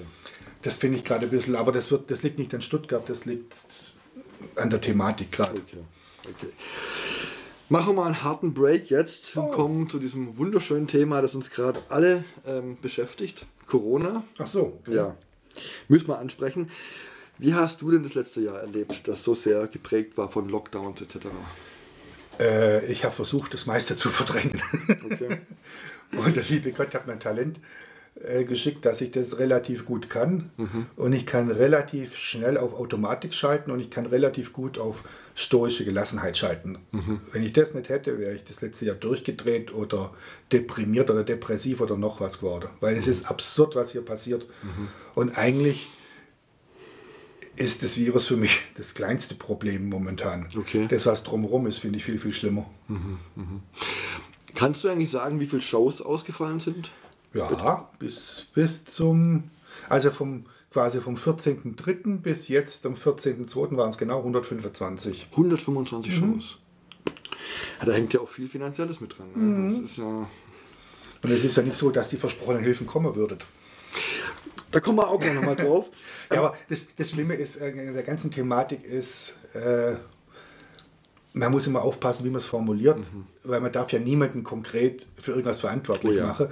Man darf ja die Gefahr nicht, also wer jetzt wirklich sagt, die Gefahr gäbe es nicht, sorry, da, das, das, also richtige Leugner verstehe ich ja, nicht im Ansatz. Nee. Ich verstehe aber viele, die sagen, äh, so wie es hier läuft, ist es nicht in Ordnung. Mhm. Dann könnte man entgegen und sagen, anderswo läuft es auch nicht viel besser. Mhm. Und wenn irgendwo, dann bist du froh, dass du eher in Deutschland bist als in Brasilien oder so. Das stimmt. Ja. Aber angesichts der Möglichkeiten, die wir hätten, bleiben wir mal ganz, ganz weit unter der Erwartungen zurück oder unter unsere eigenen Möglichkeiten. Das und das finde ich das Peinliche. Genau. Ich habe ich hab, äh, kein, kein Problem, wenn jetzt Politik viel falsch macht die machen das auch das erste Mal. Mhm. Dann soll man dazu stehen. Mhm. Dann, dann soll man nicht ständig hinstehen und sagen, wir, wir machen doch so viel für die Selbstständigen und die Künstler, wenn man überhaupt nichts macht. Mhm. Bei genauer Betrachtung machen sie gar nichts, weil die meisten Hilfen kommen nicht an oder gelten nicht oder man fällt durchs Raster. Das ist rein nur für die Bevölkerung, damit man sagen kann, wir machen viel. Mhm. Und das finde ich das Perverse, weil dadurch spaltest du die Leute, dadurch äh, verlierst du jede Glaubwürdigkeit und diejenigen, die jetzt seit einem Dreivierteljahr mit dem Rücken zur Wand stehen, von denen kann ich doch nicht erwarten, dass sie sich an die Vorschriften halten und das Ganze noch gut finden. Mhm. Ja. Ich kriege in meinem Umfeld Dramen mit, wo die ich vor einem Jahr nicht, hätte, für, äh, nicht für möglich gehalten hätte. Ja, das Ganze hat sich nicht für möglich gehalten. Es, es, es, ist völlig. Und, und mittlerweile ist auch bei allem, was du wieder hörst und sagst, es, es gibt ja nicht mehr diese, auch, auch hier nicht diese Diskussion ich verstehe nicht, warum man, bevor man irgendwelche Sachen beschließt, nicht mal zehn Leute mit ins Boot hat aus verschiedenen Disziplinen. Nein, man nimmt die, die eigentlich das reden, was, was man selber hören will. Und dann gibt es gleich wieder die Gegenseite, die dann alles auf links dreht und da findet keine Diskussion mehr mhm. statt. Es ist einfach nur, ich weiß, ich finde es nicht gut. Mhm. Ich kann mir kein Urteil darüber anmaßen, was jetzt richtig ist und was falsch. Ich bin kein Virologe, ich bin kein Epidemiologe. Ich weiß auch nicht politisch, was geht rechtlich, was geht nicht. Ja, aber, aber manche Dinge sind einfach, es wo du nicht erklären kannst. Es ist absurd. Also ich sage immer, ich konnte vor diesem zweiten Lockdown ja. in Ludwigsburg, wo ich herkomme, musste ich in der Fußgängerzone draußen eine Maske tragen, ja. konnte aber ins Fitnessstudio gehen, ohne Maske trainieren. Ja. Da frage ich mich, wo ist da die Logik? Genau zum Beispiel. Aber deswegen leugne ich das Virus auch nicht. Oder?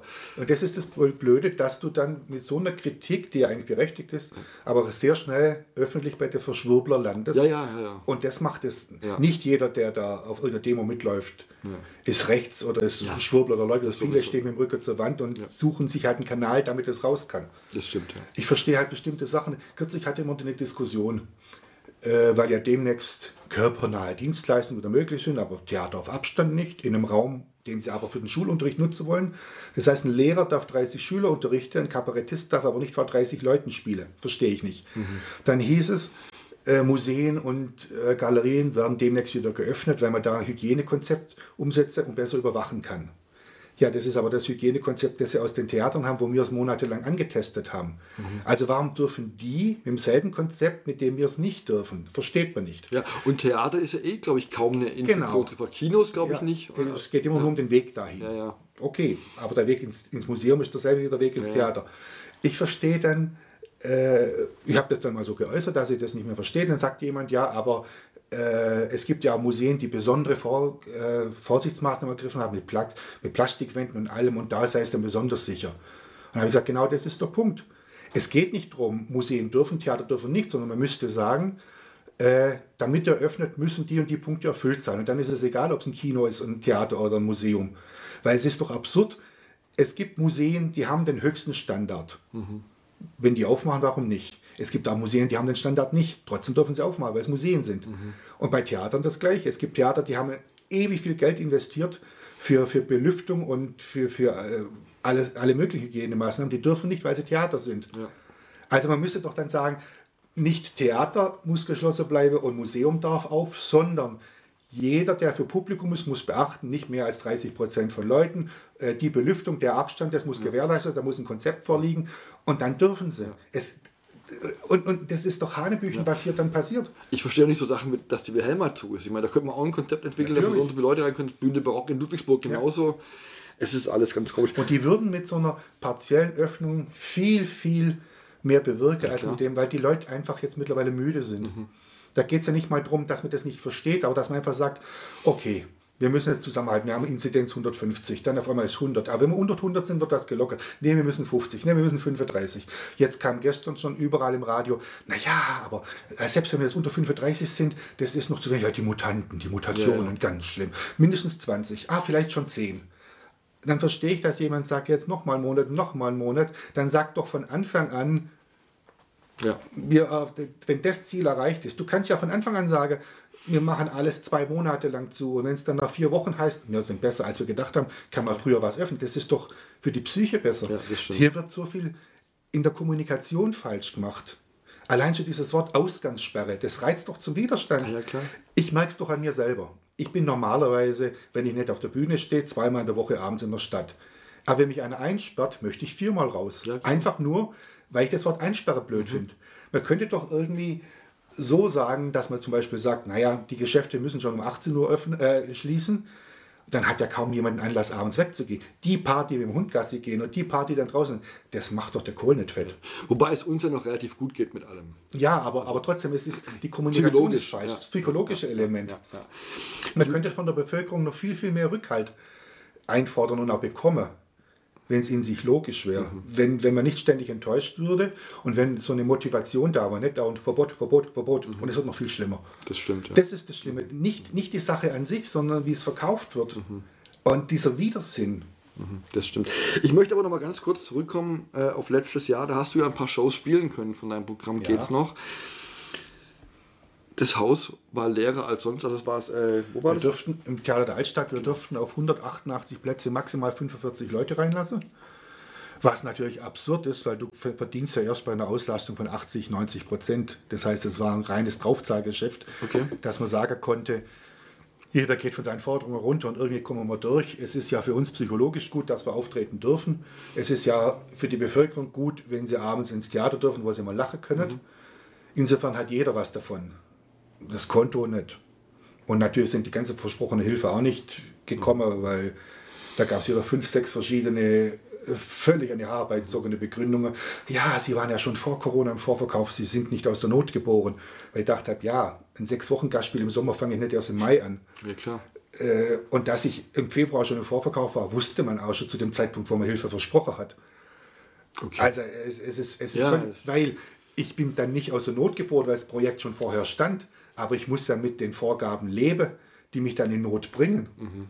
Ja, das ist absurd. Also bei der Logik müsste ich ja sagen, ja, wenn ich nicht aus Not geboren bin und vor Corona im Vorverkauf war und deshalb aus der Unterstützung rausfall, dann gilt für mich ja die Corona-Regel nicht. Dann darf ich auch 180 ja, Leute spielen. Ja, Aber was geht denn da in einem vor, wenn man eigentlich weiß, man steht auf der Bühne und es wäre eigentlich ausverkauft und es sind nur, wie viel Prozent waren hast du gesagt? Es war ausverkauft jeden Abend, aber es waren halt 45 Leute. Ja, ja, aber es wäre normal, wie viel passen da nochmal rein? 188 wäre wär nochmal ausverkauft mit 188 und sind ja. 45 Leute da. Was geht einem vor? Ja, das ist so, das war, ganz zwiespältig. Auf der einen Seite war ich total happy, weil A, ich durfte spielen, B, die Leute hat es gefallen, ich hatte eine Funktion. Ich hatte auch das Gefühl, es war für beide Seiten so, so gegenseitiges Dankbarkeit. Die Leute waren happy, dass was stattgefunden hat und sie kamen aber auch, um uns zu unterstützen. Also da war, da war ein Feedback da von den Leuten, das war super. Da war so ein Gemeinschaftsgefühl, das war total klasse. Aber du gehst dann natürlich heim und heulst Rotz und Wasser. Weil zum einen guckst du aufs Konto und sagst, naja, mhm, du bringst jeden Abend Geld mit, dass du da quasi die Sache mach, machst. Äh, aber es hat sowas, sowas Unwirkliches. Das Komische ist, du bist dann Teil von so einem Gefüge, wo du das Gefühl hast, ich muss gucken, dass ich für mich noch meine Würde bewahre und dass ich auch das Gefühl habe, ich bewirke was Positives und ich werde nicht vereinnahmt von, von, von, von der jetzigen Situation. Das war extrem schwierig. Okay. Weil du stehst ja dann da oben und musst denken, 45 Leute, egal wie die drauf sind, machen ein anderes Geräusch wie 188. das das ist heißt, klar. bei dir kommt viel weniger an. Und das ist bei den Leuten genau das Gleiche. Wenn dann niemand an der Seite sitzt, das steckt dann auch nicht so an. Das heißt, es ist für beide Seiten absurd. Aber äh, es war ein total schönes Gefühl, dass äh, dieser moralische Rückhalt, vor allem in Autokinos, das war ja extrem, ich kann es gar nicht beschreiben, Äh, äh, das war psychologisch. Weil du siehst ja nur Scheiben, ne? Du stehst auf der Bühne und du siehst 50 Autos vor dir, du hörst nichts, weil du durft, man durfte ja natürlich nicht mal hupen wegen der Nachbarschaft. Das heißt, äh, ab und zu haben sich Leute getraut, das Fenster aufzumachen, ein bisschen rauszujubeln. Das war nett, es war wunderbar für jeden, der uns unterstützt hat, jeder Veranstalter, der das gemacht hat. Aber für dich ist es Horror. Stell dich in den Keller vor das Regal mit den Gurkefässer und erzähl denen zwei Stunden lang Witze. Ja. Da kommt nichts zurück. Ich lebe davon, von Reaktion. Ich bete keinen Text runter, der jeden Abend gleich aussieht, sondern ich gehe aufs Publikum ein. Ich möchte ja, du spielst ganz anders. Ja, und wenn du da nur dran stehst oder so diese Online-Streams machst ohne Publikum, du hast, du hast völlig wirrer Blick, weil du niemanden fixieren kannst. Du hast eine völlig andere Form von der Formulierung. Du hast äh, Textaussetzer, die hast du live nie. Und selbst wenn du mal live irgendwas verpatzest, kannst du mit einem schönen Spruch wieder rüber retten und es ist charmant. Wenn du das im Autokino machst oder auf dem Online-Stream, dann ist halt ein Fehler. Ja, klar. Also alles ist, was uns ausmacht. Und ich bin da in diesem Zwiespalt, dass ich sage, wenn die Zeiten schon so blöd sind, dass das das Einzige ist, was möglich ist, dann freue ich mich, dass ich mitmachen darf und ich freue mich über jeden, der kommt und ich freue mich über jeden Veranstalter, der das macht. Aber das darf nicht unser Konzept sein. Ja, das stimmt. Du hältst es auch nicht durch, wenn ich im Fernsehen ein Kabarettprogramm anschaue. Und dann macht Moderator vom leeren Saal eine Ansage und dann wird Monika Gruber aus der Küche zugeschaltet. Dann muss ich sagen, der Moderator ist klasse, der Text war gut, Monika Gruber war super. Aber es wirkt nicht. Es ist, Ja, ich weiß, was du meinst. es ist, es ist, es ist, es ist, also für die Psyche ist das extrem. Okay, das glaube ich. Bei der nächsten Frage kann ich mir eigentlich die Antwort schon denken. Dann überspringen wir sie. Nee, ich stelle sie dir trotzdem. Mal Und gucken, ob ich berechenbar bin. Bestimmt. Die Politiker haben den Künstlern ja finanzielle Hilfe zugesagt. Nein, sie haben es versprochen oder in Aussicht gestellt oder gesagt, sie möchten dran denken, dass sie es nicht vergessen. Ah, Ich fand schon ein Versprechen, das es war. Ja, sie haben es fünfmal versprochen. Seit dem 2. November. Aber sie haben es nicht gehalten, oder? Also ich kenne mal niemanden in meinem Umfeld, äh, der die versprochene Hilfe bekommen hätte. Also ich inklusive. Von was reden wir da genau? Ja, äh, also als erstes gab es ja angeblich diese Soforthilfe im März, die ja dann ursprünglich jeder kriegt dann 9000 Euro und das ist für Ausfälle und alles. Naja, dann hieß es bis zu 9000 Euro in Abhängigkeit vom eigenen Liquiditätsengpass, der dann wieder ganz komisch bestimmt war. Den konntest du nur haben, wenn im Monat der Antragsstellung verglichen mit dem Vorjahresquartalsschnitt mindestens 50% Einbruch war. Und das, viele haben dann im März schon diese Soforthilfe bestellt, haben aber vergessen, dass sie im März zwei Wochen gearbeitet haben und dürfen jetzt 80 oder 90 Prozent wieder zurückzahlen. Vom Rest war es, wenn du es dann erst im April beantragt hast, war die Hürde weg, aber dann kam nach drei Wochen später, haben sie die Bedingungen geändert. Äh, dann darfst du nichts mehr für privat, also nicht, wofür du deine normale Gage verbratest, sondern nur für berufliche, äh, laufende, betriebliche Ausgaben. Keine Investitionen, keine Anschaffung, keine Reparaturen. Der Rest musst du zurückzahlen. Alles, was du privat ist, dann rutschst du die Grundsicherung. die dann ja angeblich jetzt erleichtert ist und angeblich, die Hälfte stimmt auch nicht. Mhm. Du kriegst dann die Krankenkasse, ja, außer du bist privat, dann kriegst du nur der niedrigste Einstiegstarif die Hälfte. Du kriegst die Miete, ja, außer du hast Eigentum, das du zurückzahlst, äh, kriegst du dann so gut wie gar nichts. Mhm. Und du darfst dann 100 Euro dazu verdienen, der Rest geht an den Staat. Und, und dann fragst du die Leute, ja, wie soll ich mit 700 Euro im Monat zurechtkommen, wenn ich nur 100 Euro dazu verdienen darf, mhm. aber 2000 Euro Fixkosten habe im mhm. Monat, was du als Selbstständiger ja schnell hast mit Versicherung ja, und allem, ja, dann heißt es ja, äh, gehen Sie ins Angesparte. Dann denkst du, ja, Arbeiter müssen das nicht, warum müssen das Selbstständige? Und warum soll ich ins Angesparte gehen? Ich habe genug Arbeit, ich darf nur nicht. Mhm. Ja, nehmen Sie einen Kredit auf, geh mal auf die Bank, versuchst, du wirst keinen kriegen. Mhm. Das kriegt eine Firma, aber kein Solo-Selbstständiger. Und dann kriegst du noch so Tipps wie, äh, ja, dann überleg mal, Krise als Chance zu nutzen und dich wohnraumlich zu verkleinern. Man muss ja nicht an dem festhalten, was man so gewohnt ist. Also du sollst umziehen quasi. Ja, sowas. Und dann stehst du da. Und dann war monatelang nichts. Dann gab es ja, dann gab's Überbrückungshilfe, wo sich dann erstmal nett anhört für die Bevölkerung. Unterm Strich bezieht die sich auf betriebliche, betriebliche, das war damals, die erste Hilfe war, gab nur betriebliche laufende Ausgaben, genau hast du ja nicht viel. Weil wenn du keinen Auftritt hast, habe ich nicht viel laufende Ausgabe. Weil meine laufende Ausgabe sind Werbung und solche Sachen. Habe ich ja nicht, wenn ich keinen Auftritt habe. Die Hilfe war nichts, dann gab es Überbrückungsgeld 3, das wurde dann nochmal runtergekürzt auf betriebliche Fixkosten, weil es ja nochmal weniger ist. Dann haben sie äh, die Novemberhilfe, die hörte sich erstmal gut an. Die kommt aber nicht. Mhm. Da hieß es ja, ab 2. November kannst du beantragen. Ja, aber ab dem 12. Ja, nee, am 20. garantiert was. Konntest du dann Ende November. Dann bekam jeder irgendwie, wer Glück hatte, äh, vor Weihnachten einen Abschlag von ungefähr einem Drittel von der Summe, die dir zusteht. Die musstest du über den Steuerberater beantragen. Das war mal schnell 800 Euro nur für den Antrag. Und dann kriegst du da irgendwie ein Drittel von dem, was dir zusteht. Ja. Und vom Rest da darfst du bis heute warten. Dezemberhilfe kommt noch gar nichts.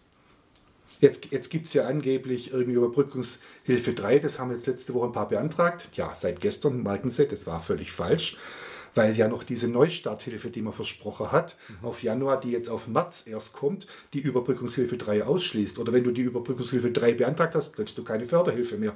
Aber von Überbrückungshilfe kannst du nicht leben. Das heißt, alles, was wir bis jetzt an Hilfe bekommen haben, selbst wenn du den Maximalsatz kriegst, hast du maximal 30, 35 Prozent von deinen Ausfällen. Bis also, jetzt hatte ich auf dem Konto, wir hatten es gestern gerade im Steuerberater, 9,8 Prozent von meinen Ausfälle. Okay. Also können wir sagen, es war gut gemeint, aber schlecht umgesetzt. Ich weiß nicht mal, ob es gut gemeint war. es, ist, es ist einfach nur weltfremde Leute. Jetzt, jetzt schiebt man ja alles darauf, ja, das eine Ministerium ist nicht zuständig, sondern das andere und das sind ja die mhm. Länder. Sie wissen es nicht. Dann heißt es, ja, weil die Soforthilfe, da waren so viele Böse, die haben für sich abgesandt mhm. und deswegen ja. müssen wir prüfen. Ja, ist das mein Problem? Du weißt doch, dass es immer ein paar gibt, die abgreifen. Ja, du hättest es doch einfach lösen können, indem du die Soforthilfe übers Finanzamt auszahlst. Ich weiß nicht, ob das politisch geht, aber das wäre ein Vorschlag. Das Finanzamt geht in die Akten, sieht, das Unternehmen gibt es, die Zahlen können stimmen, also kriegt er sein Geld. Mhm. Ja, wenn jetzt irgendwelche Clans in Berlin 30 Millionen abschöpfen, weil sie schnell 60 Scheinfirmen anmelden, dann dürfen aber nicht die anderen 90 Prozent, die anständig sind, die mit dem Rücken zur Wand stehen, darunter leiden. Das wäre schon schlimm genug, aber dann noch regelmäßig zu hören, wir tun so viel für Sie und Sie sind uns wichtig und Sie sind auf der Prioritätenliste ganz oben. Lassen Sie sich das gesagt sein. Das ist das Erniedrigende. Okay. Würde man sagen, es geht nicht anders, guckt. Sie könnten ja auch sagen, ihr kriegt pro Monat einen Betrag und guckt, dass er irgendwas dazu verdient. Wir rechnen es nicht an. Nein, alles, was du dazu verdienst, wird angerechnet. Ich habe einen Freund, der äh, ist äh, im Varieté unterwegs der hat dem, ist auch die ganze Planung zusammengebrochen, weil der letztes Jahr mit seiner besseren Hälfte ein Haus gekauft hat und Abzahlungen haben alle funktioniert, mhm. aber jetzt halt während Corona nicht. Also hat er nebenher gearbeitet, was nur ging. Weihnachtsmarkt und da was und da was. Und unterm Strich hat er ein Drittel von seinem üblichen Durchschnitt gehabt. Mhm. Er hat gesagt, ich, ich hatte was zu tun, ich kam, mir, ich kam mir gut dabei vor, jetzt hat er ein Problem. Mit dem Drittel kann er nichts bezahlen. Das reicht für die Miete und ein paar Versicherungen. Aber danach ist Schluss. Ja, es fliegt aus der Künstlersozialkasse. Mit der Begründung, ja, er hätte ja im Nebenjob mehr äh, eingenommen als im Haupterwerb. Und hat er gesagt, ja, Haupterwerb, aber ich kann doch nicht auftreten, darf doch nicht, das ist egal. Sie setzen nur eine Order aus Berlin durch, äh, um und Berlin hätte beschlossen, auch während der Pandemie nicht auf diese Grundsätze zu verzichten.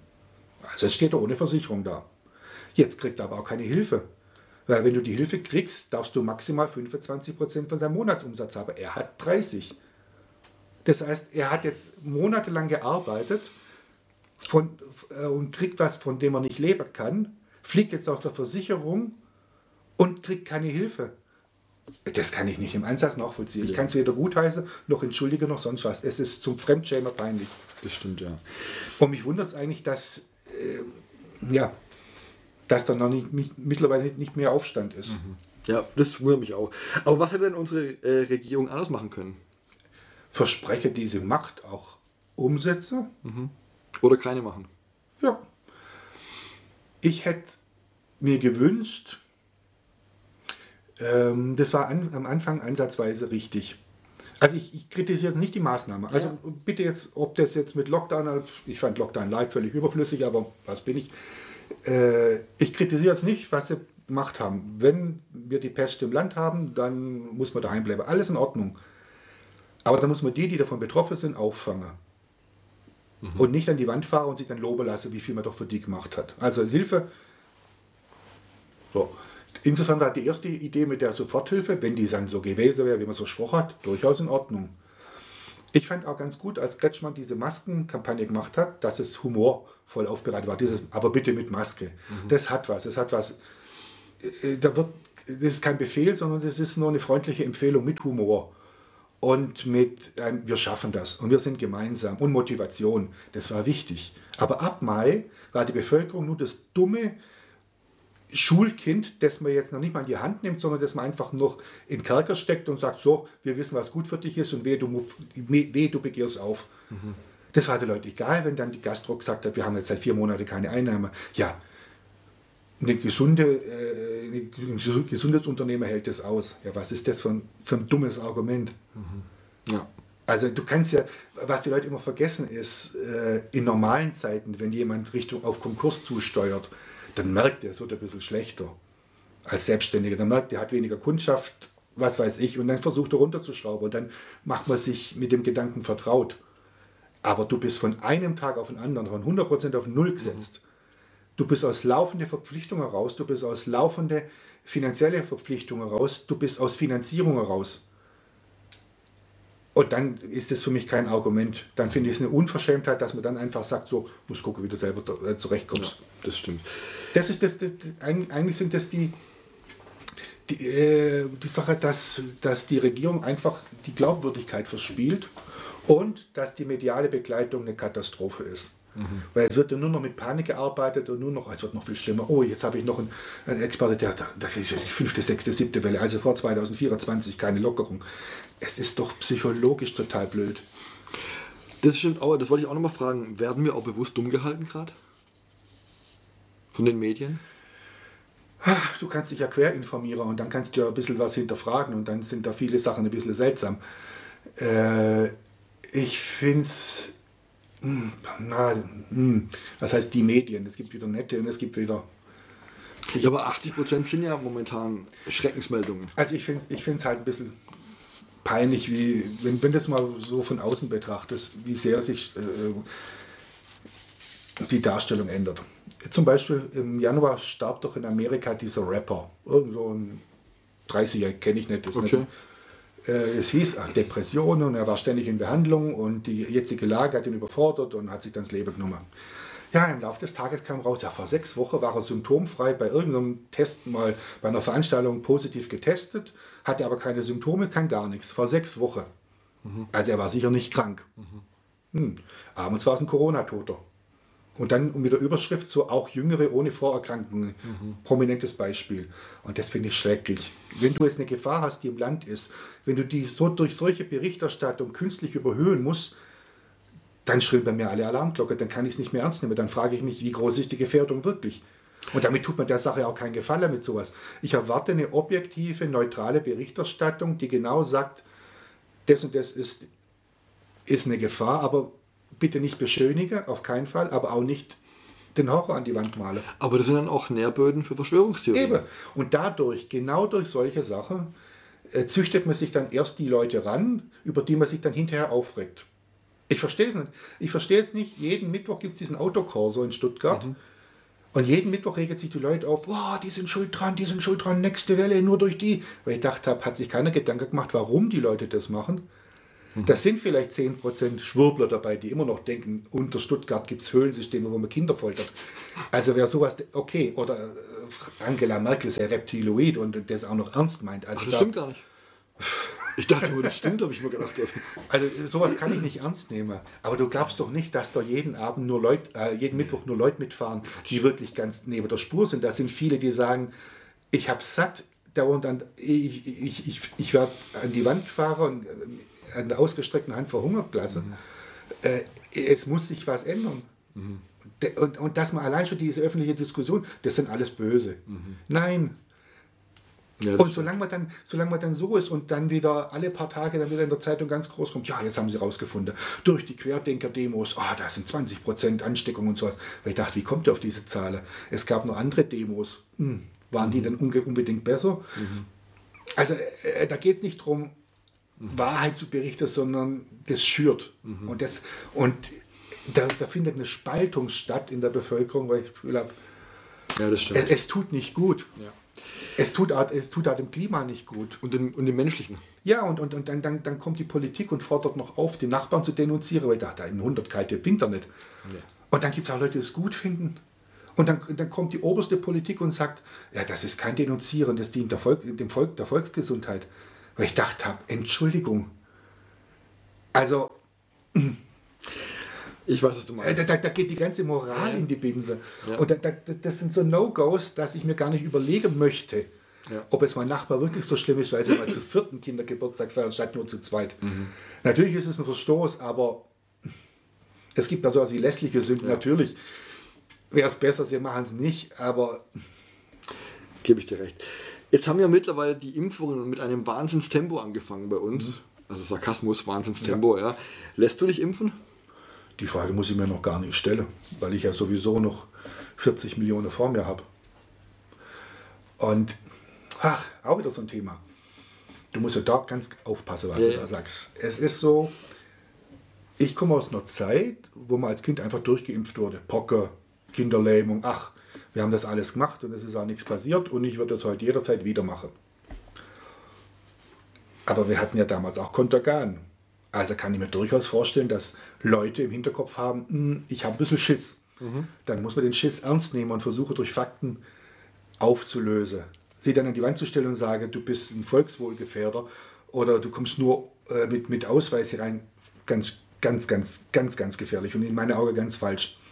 Ich mag zum Beispiel bei mir, die normalen Impfungen haben wir nie, nie was gemacht. Ich habe mich zweimal gegen Grippe impfen lassen, weil ich dachte, okay, ich bin im Theater, das ist ein bisschen blöd, ich will da nicht ausfallen. Und das erste Mal hatte ich danach einen ziemlich schweren grippalen Infekt. Und das zweite Mal war ich zwei Wochen richtig krank. Influenza mit Schüttelfrost und allem. Mein Körper verträgt wohl die Impfung schlechter als das, was sonst in der Gegend ist. Für mich würde ich sagen, ich lasse mich nicht mehr gegen Grippe impfen. Was der andere macht, ist mir egal. Ob er es macht oder nicht, ich gehe immer davon aus, ich schütze mich so in meinem Umgang, in meiner Ernährung, in, dass ich immer davon ausgehen muss, dass mein Gegenüber krank ist. Das kommt ja zur Zeit, das hat man uns damals bei HIV mitgeteilt, begegnet in deinem Umfeld immer so, als ob das Umfeld krank wäre und schützt dich entsprechend. Und wenn man das berücksichtigen würde, wäre vieles anders. Ich finde diese Diskussion um Impfausweis oder dürfen nur für Geimpfte oder nicht Geimpfte und dann gibt es die, die öffentliche Meinung ist ja so, also wenn ein Ungeimpfter dann irgendwie ins Theater geht, der ist ja ein potenzieller Mörder. Und wo ich sage, da gehen wir ganz klein bisschen zu weit. So, ich wie, würde so es wie Eventimus gesagt hat ja. kurzem. Ja. Ich würde es verstehen, wenn wir Ebola im Land hätten und wir wüssten, 80 Prozent fallen tot um. Und wir wüssten, wir haben hier eine kleine Spritze, die zehn Jahre schon in der Erprobung war und jeder, der die Spritze hat, ist immun und kann es nicht weitergeben und dann ist das Zeugs ausgerottet. Dann würde ich verstehen, wenn man sagt, es wäre schon gut, wenn man ein bisschen so einen Zwang ausübt, dass jeder sich impfen lässt, weil das Risiko ist kalkulierbar. Aber A, wir haben jetzt einen Impfstoff, von dem wir nicht keine Langzeiterfahrung haben. Deswegen darf in der Bevölkerung durchaus eine Skepsis sein. Jeder darf für sich sagen, ich habe Schiss. Da muss, man, da muss man offen kommunizieren. Sind aber nicht alles Impfgegner. Genau, genau. Sondern einfach nur jemand sagt, dass er sagt, oh, ich habe noch ein bisschen Schiss. Dann ist dieser Impfstoff, den wir haben, nicht das, was ich unter Impfstoff ablege. Ich möchte, wenn ich eine Impfung kriege, gegen die Krankheit immun sein. Aber wenn es dann heißt, ja, du kannst sie trotzdem kriegen, du kannst sie trotzdem weitergeben, du musst dann trotzdem Abstand und Maske, äh, nur, äh, ja, also die Impfung, ja, wahrscheinlich ist der Verlauf dann nicht so ganz schlimm. Mhm. Dann muss ich sagen, ja, okay, bevor ich sterbe, ist das schon mal ein Fortschritt. Aber das ist jetzt kein so großer Fortschritt, dass ich aufgrund von dem die Bevölkerung so spaltet, dass ich sage, wer sich nicht impfen lässt, ist ein böser Mensch. Nein. Dafür ist das Versprechen zu gering und dafür ist das Risiko für manche Leute einfach zu hoch und das muss ich akzeptieren. Mhm. Und, und das, was da an Spaltung ist momentan, finde ich ganz, ganz grausig. Das ist ein gutes Stichwort Spaltung. Du bist ja auch viel aktiv in den sozialen Netzwerken. Ach ja, so ansatzweise. Ja, aber du kommentierst ja auch mal ab und an so ein paar Beiträge, habe ich gesehen, so ja. wie ich auch. Was erfährst du da für Reaktionen? Ähm, ich versuche in meine Beiträge immer das einigermaßen ausgewogen und verständnisvoll zu, mhm. zu äh, kommentieren.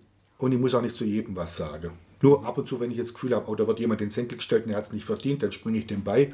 Oder wenn ich das Gefühl habe, da wird wieder eine Moral hochgehalten, die ich schrecklich finde, dann schildere ich meine Sicht der Dinge, aber so, dass die Leute wissen, es ist nur meine persönliche Sicht. Die, anderen, die dürfen eine andere haben, das ist mir egal, ich will niemand überzeugen. Ich will aber auch nicht von anderen überzeugt werden. Mhm. Die können mir ein Gegenargument liefern und dann denke ich mir, oh, hat eigentlich recht. Mhm. Aber ich, ich ertrage es nicht, wenn es dann heißt, du bist schlecht, du bist falsch, du gehörst gesperrt oder irgend sowas. Mhm. Und da sind Leute zum Teil drin, wo ich sage, oh Gott, kapierst du gar nicht, dass du jetzt exakt das Gegenteil von dem sagst, was du nur vor zwei Wochen gesagt hast, weil jetzt in der Zeitung auch das Gegenteil von dem mhm. steht. Du betest nur nach, was du hörst und was du siehst und kapierst überhaupt nichts. Mhm. Du kriegst irgendeine Panik, weil irgendeine Mutation, Mutation, Mutation, ja, hm. im Kleingedruckten steht, es ist ansteckender, aber der Verlauf ist derselbe. Also ist die einzige Gefahr, die du hast, du kriegst es vielleicht schneller. Ja. Das ist okay, man muss aufpassen. Man will ja nicht, dass sich alles wieder in die Krankenhäuser füllt. Aber das heißt doch nicht, dass ich wegen dieser Mutation jetzt noch 10% schneller tot bin. Also ähm, ja, diese Panik, vielleicht bringt das was, dass mein Vater Bestatter war. Ich bin mit dem, mit dem Thema völlig entspannt. Okay. Ich, ich, ich, es erschließt sich mir nicht. Viele Leute sind sich jetzt erstmal bewusst, dass sie nicht mit 95 ein Recht drauf haben, mal morgens nicht mehr aufzuwachen. Ja. Ja. Und ich finde halt immer, wie wir gesagt haben schon, ja, das Virus ist da, ja. es ist auch gefährlich, unterschätzt es bitte genau. nicht, aber verfall auch nicht in diesen Panikmodus. Genau. Bei Panik, das macht die unberechenbar. Genau. Habe ich irgendwann mal einen Bericht in, der, äh, in den Medien gehört, sorgt für euer Immunsystem, geht spazieren, ja. trinkt Tee, esst einen Apfel, macht irgendwas. Nö. Es gibt nur Impfung, Impfung, Impfung, Impfung. Und das kann es doch nicht sein. und vor allem das nicht rausgehen, schwächt ja. Immunsystem ja genauso. Also es, es, ist, es ist so viel absurd, was hier passiert. Und das Schlimme ist einfach das Drumherum. Okay. okay. Aus Sicht eines Menschen, eines rational denkenden Menschen, sind die aktuellen Maßnahmen gerechtfertigt, ja oder nein?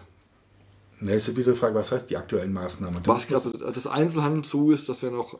Also äh, diese dumme Maske, mich stört sie selber, aber mhm. deswegen fühle ich mich meine Grundrechte nicht eingeschränkt. Wenn okay. das wirklich was bringt, soll es mir recht sein, wenn es nichts bringt, es schadet auch nicht viel. Mhm. mhm. Und wenn man dann sagt, irgendwie von wegen äh, Abstand und von mir aus Hygiene und alles, völlig in Ordnung. Also, wir sitzen hier ja auch in einem Abstand. Wenn man sich die, Hand, genau, wenn man sich die Hand nicht gibt oder sondern in den Ellenbogen, das sind alles Kinkerlitzchen. Da mhm. verstehe ich auch nicht, dass dann Leute sagen, ich fühle mich eingeschränkt oder mhm. Ausgangssperre. Ja gut, das Wort ist irgendwie deppert. Mhm. Man könnte die Leute sensibilisieren. Geht nur abends weg, wenn es unbedingt sein muss, mhm. oder achtet da und da drauf. Mhm. Dann gibt es natürlich wieder, wieder die, ähm, den Einspruch, ja, die Leute sind so dumm, die benehmen sich dem, du brauchst die harte Hand. Die mhm. Frage ist aber, sind die Leute deswegen, äh, benehmen sie sich deswegen falsch, weil zu viel harte Hand war, oder kommt die harte Hand, weil sie sich falsch benommen haben? Mhm. Und ich glaube, hätte man die von Anfang an besser ins Boot geholt, wären die viel bereiter gewesen, alles mitzutragen. Mhm. Mhm. Ansonsten die Maßnahme, ich, ich wenn es um Kontaktbeschränkung geht, von mir aus. Mhm. Aber jetzt erklärt doch mal einen kleinen Blumenladen, warum er nicht drei Leute zu sich reinlassen darf, wenn nebendran im Discounter Blumen erhältlich sind, wo die Leute alle in Schlange stehen. Ja, das, ist, das stimmt, ja. Ja. Erklärt doch mal jemandem, warum er warum ein Profifußballer, der äh, positiv getestet ist, mit einem Privatflugzeug, einem Einzelflugzeug zurück darf und der Rest nicht in Quarantäne muss, wenn du dann irgendwie Vorsorge zwei Wochen lang eingesperrt wirst, nur weil in deinem Bekanntenkreis irgendwie. Also es, ich würde dann einfach nur sagen, das Wichtigste wäre, dass man die, die darunter zu leiden haben, einigermaßen auffängt. Mhm. Und zwar so, dass sie davon leben können und nicht nur existieren. Mhm. Okay. Existieren ist wieder ein gutes Stichwort. Die gibst mir gerade immer die guten Stichworte. Gehen wir mal vom Worst Case aus. Mhm. Und das Ding zieht sich jetzt noch länger, dieser scheiß Virus. Dann haben wir hier einen Aufstand. Ja, wie lange würdest du noch durchhalten? Rein finanziell gesehen, ohne Auftritte. Ja, es kommt ja darauf an, ob, ob vom Staat eine Hilfe kommt oder ob keine kommt. Oder ich habe ja für mich, wenn ich meine Miete oder mein, ich zahle ja Eigentum zurück, mhm. wenn, ich, wenn ich das überweisen kann, meine, meine Versicherungen, ich muss nicht abends irgendwie Geld ausgeben, ich muss nicht, jetzt haben wir Fastenzeit, mhm. ist ja super, ich esse nichts, habe ich keine Kosten. Mhm. Also ich kann für mich selber einschränken, wo es geht. Ich brauche halt die Sachen sicher, dass Miete und dann andere gedeckelt ist. Und dann die Frage ist, wenn der Staat einen nicht unterstützt, wovon soll man es zahlen? Mhm. Maximal von dem, was man sich angespart hat oder zurückgelegt mhm. hat fürs Alter. Mhm. Und wenn ich das anbrechen muss, dann, mhm. dann holt es mich in zehn Jahren ein. Okay. Also es, es, steht und fällt mit der Form von Unterstützung. Okay. Und woher soll das, das, das ganze Geld kommen? Also du musst doch irgendeine, du musst doch irgendeine Form finden, dass du sagst, eine einigermaßen funktionierende Wirtschaft mit einer einigermaßen funktionierender Lebensführung, so dass das Risiko einigermaßen überschaubar ist. Mhm. Allein diese, diese aktuellen Bestrebungen, ich weiß ja nie genau, aber dieses Zero-Covid oder No-Covid, da gibt es ja diese zwei. Ja, irgendwie. Eines ist scheint gut, das andere scheint mhm. schlecht, ich weiß nicht welches ist. Aber wenn da, wenn dann da solche, wenn da die, diese eine Frau, die jetzt im Beratungsstab von Frau Merkel ist, die dann sagt, wir dürfen äh, nicht, uns nicht an das Virus gewöhnen wollen, es muss ausgerottet werden. Mhm. Weil ich dachte, hast das du noch einen Bezug? Wir haben seit 40 Jahren HIV und haben es nicht ja. ausgerottet. Wir haben seit 100 Jahren die Grippe und haben sie nicht ausgerottet. Und jetzt kommt was Neues und das wollen wir ausrotten. Es ist okay als Plan B. Ja. Aber als Plan A muss sein, die Wirtschaft muss laufen, das Leben muss laufen und dann müssen wir gucken, dass wir parallel das Zeugs irgendwie ja. noch in den Griff kriegen. Aber du kannst jetzt doch nicht warten. Ja, erst wenn, äh, was weiß ich, Inzidenz 10 dann an erste Lockerungen ja. denke, bis dann das ist die Hälfte kaputt hier. Ich bin ja Fan von Hendrik Streeck und er sagt ja, ja ganz eindeutig. Der auch gerade ganz, ganz böse vor. Ich weiß. Und er sagt ja aber ganz eindeutig, wir müssen lernen, mit diesem ja. Virus zu leben. Du darfst aber gerade Streeck nicht, nicht äh, zitieren, der ist ganz, ganz böse beleumundet. Das ist mir egal. Angeblich, das finde ich jetzt witzig, weil ich mag Streeck ja total. Mhm. Streeck und Kekulé, das ist mhm. so meine Richtung. Äh, angeblich hätte er schon zu viel falsch vorhergesagt. Weil ich dachte, wie viel hat Lauterbach falsch gesagt? Wofür hat er sich schon entschuldigt? Was hat Drosten alles falsch? Und bei Drosten und Lauterbach sagt man, wenn die sich entschuldigen, super, es sind Wissenschaftler, die, die passen sich an. Wenn Streeck irgendwann mal was relativiert und heißt, ach, der hat von nichts eine Ahnung. Ja. Und ich sage ja immer, ich bin kein Fan von, von Drosten. Ja. Ich sage aber auch nicht, der Mann ist dumm. Ich sage einfach nur, der Mann ist Kommunikation ist hochintelligent, der macht natürlich ja. allen was vor, ja. aber mir gefällt dieser Panikmodus, genau, den er immer hat. Und das ist das gleiche bei Lauterbach. Die mögen fachlich gut sein, ja. aber sie bringen es nicht rüber. Ja. Der Streeck, wenn du den genau sezierst, er sagt nichts anderes als die anderen, aber er macht immer noch einen Plan B und sagt, wie können wir funktionierend leben ja. mit dem Virus auf die Gefahr hin. Genau. Dass das Risiko überschaubar bleibt. Aber Lauterbach macht jetzt ja ab März, wenn wir alle tot umfallen, weil ja, dann ja die, die nächste Mörderwelle kommt und äh, Mörder-Killer-Virus und was weiß ich ja. was. Also das macht man einfach ja. nicht. Wie sollst, wie sollst du die Leute bei der Stange halten?